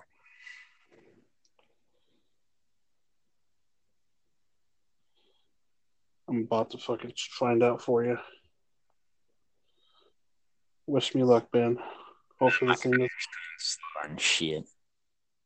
Ugh. Let's hope that my stupid thing don't shut off on me.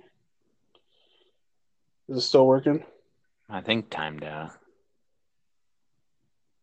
Okay, let's go.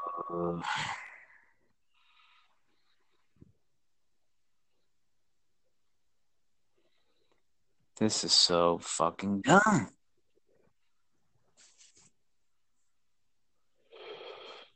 Okay, 1995, 1990, 1989, 85, and 82. 85 was the Dolphins. 82. Chargers. Oh, no, that's... Never mind.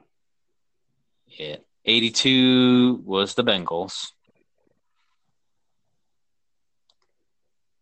It's weird that it won't.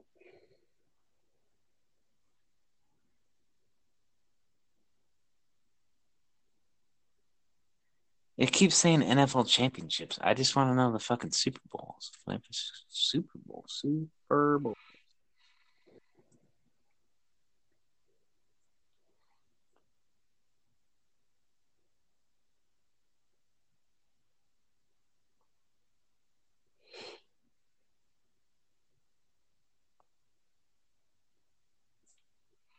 Super Bowl wins.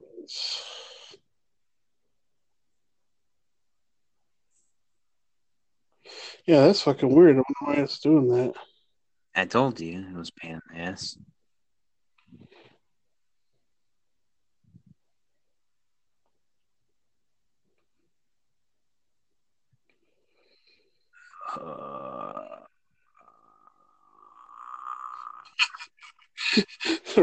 We're just killing time. I mean, it tells us the year that they went, but it won't tell us who they played against. 5 Super Bowls, 3 rest. They're the most successful teams in the NFL history.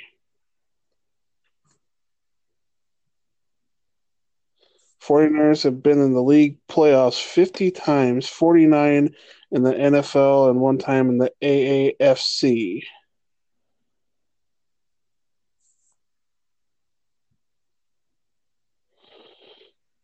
Okay. They played the Bengals in 81, 84 against the Dolphins, 88 against the Bengals again, Denver in 89, and San Diego in 94. Damn it. That's what it was. So they did play the Bengals twice. Yeah. You thought the Broncos twice, but it was the Bengals twice. Well, that was close. No. Not even. But yeah. Why did I draw a blank? I can't even believe that shit. Well, you know, there's a lot of times, though, Ben, that I've, like, completely forgot about the Bengals even being a football team. That's not disrespect to Bengal fans or anything like that, but it's just, like, until you're, like, watch them play on TV, you're like, holy fuck, I forgot about that team. Like, because you'll do, like, each division and stuff. Like, I'll do, like, who do you think's going to win this division? And then it's like I'm constantly thinking, like, who the fuck else is with the Steelers, Ravens, and Browns? Like, fuck, I can't think. And then it's like, oh, yeah, the Bengals. I forgot about that team. Or even the Ravens. Sometimes you forget about them in that division. But they're pretty good. I mean, obviously, I didn't forget about them this last Sunday. They beat the living shit out of my Dolphins. So, yeah, they crushed them. But we're coming up on 1 hour and 51 minutes, so you know this is going to cut out at 2 hours. So yeah, that's true. Probably better wrap it up, huh? Probably wrap it up, and then we'll have to listen to it and see if you can get it processing or whatever, and then post it to the page so that I can share it to my groups. Jesus, the last time the Bengals were in the Super Bowl was 1989 and lost the 9. 88, but it was 89 year Super Bowl, yeah. It was January, yeah. But, yeah, the season of 88. That's a terrible franchise. Hey, let's look at the bright side. At least they even weren't the fucking Lions have never been. Not even – they were close with Barry Sanders, but they never been to the Super Bowl. Yeah, that's true. And I can't really – sorry. Wrap it up then, I guess. Okay, bro. It's been a good episode, I think, and hopefully a lot of empty space. Sorry for the awkwardness, everybody. Yeah, that's Ben's fault. We're not super knowledgeable about the NFL, knowing every single detail. We're just a bunch of morons from Iowa. I can't even believe I couldn't even think of them playing against the Bengals. So that's crazy. I do because, like, the Dolphins played the Redskins twice. I always remember that. And then beating the Vikings, that was always funny because it was their one real shot at the Vikings winning the Super Bowl. And Purple People Eaters, they thought that they were just going to walk all over us. So. Yeah, it's the B&B Sports Show podcast. I'm the Gorilla Man, and he's Ben Gilland. Give us a like on our page. Download Anchor.fm. Well, I obviously have to download in order for you to hear this. Well, if you're listening to us on Spotify or whatever other podcast show, we appreciate you listening to us. Give us we're up to 18 likes, I believe, on the page. I know. We got to start getting more fans interacting with us on the page and actually talking with us. Yep, I think I'm going to have to start making some picks, sheets or whatever for them to do. Bring them over to our thing. Yep, sounds good, bro. And then we'll have to get them to want to pay some money for some pick'ems, some money pick'ems. Once we get about, let's say, almost 100 likes or something like that, then we can try to influence them to try to come over and do some pick'em. You know, just for money or whatever, and short, not too expensive, but an opportunity to make 10 times more than what they put in. Yeah. Well, I mean, put in $5 or whatever, and you have 100 people playing. That's pretty good money. All right, this is B&B Sports Show podcast, and we are out. Later.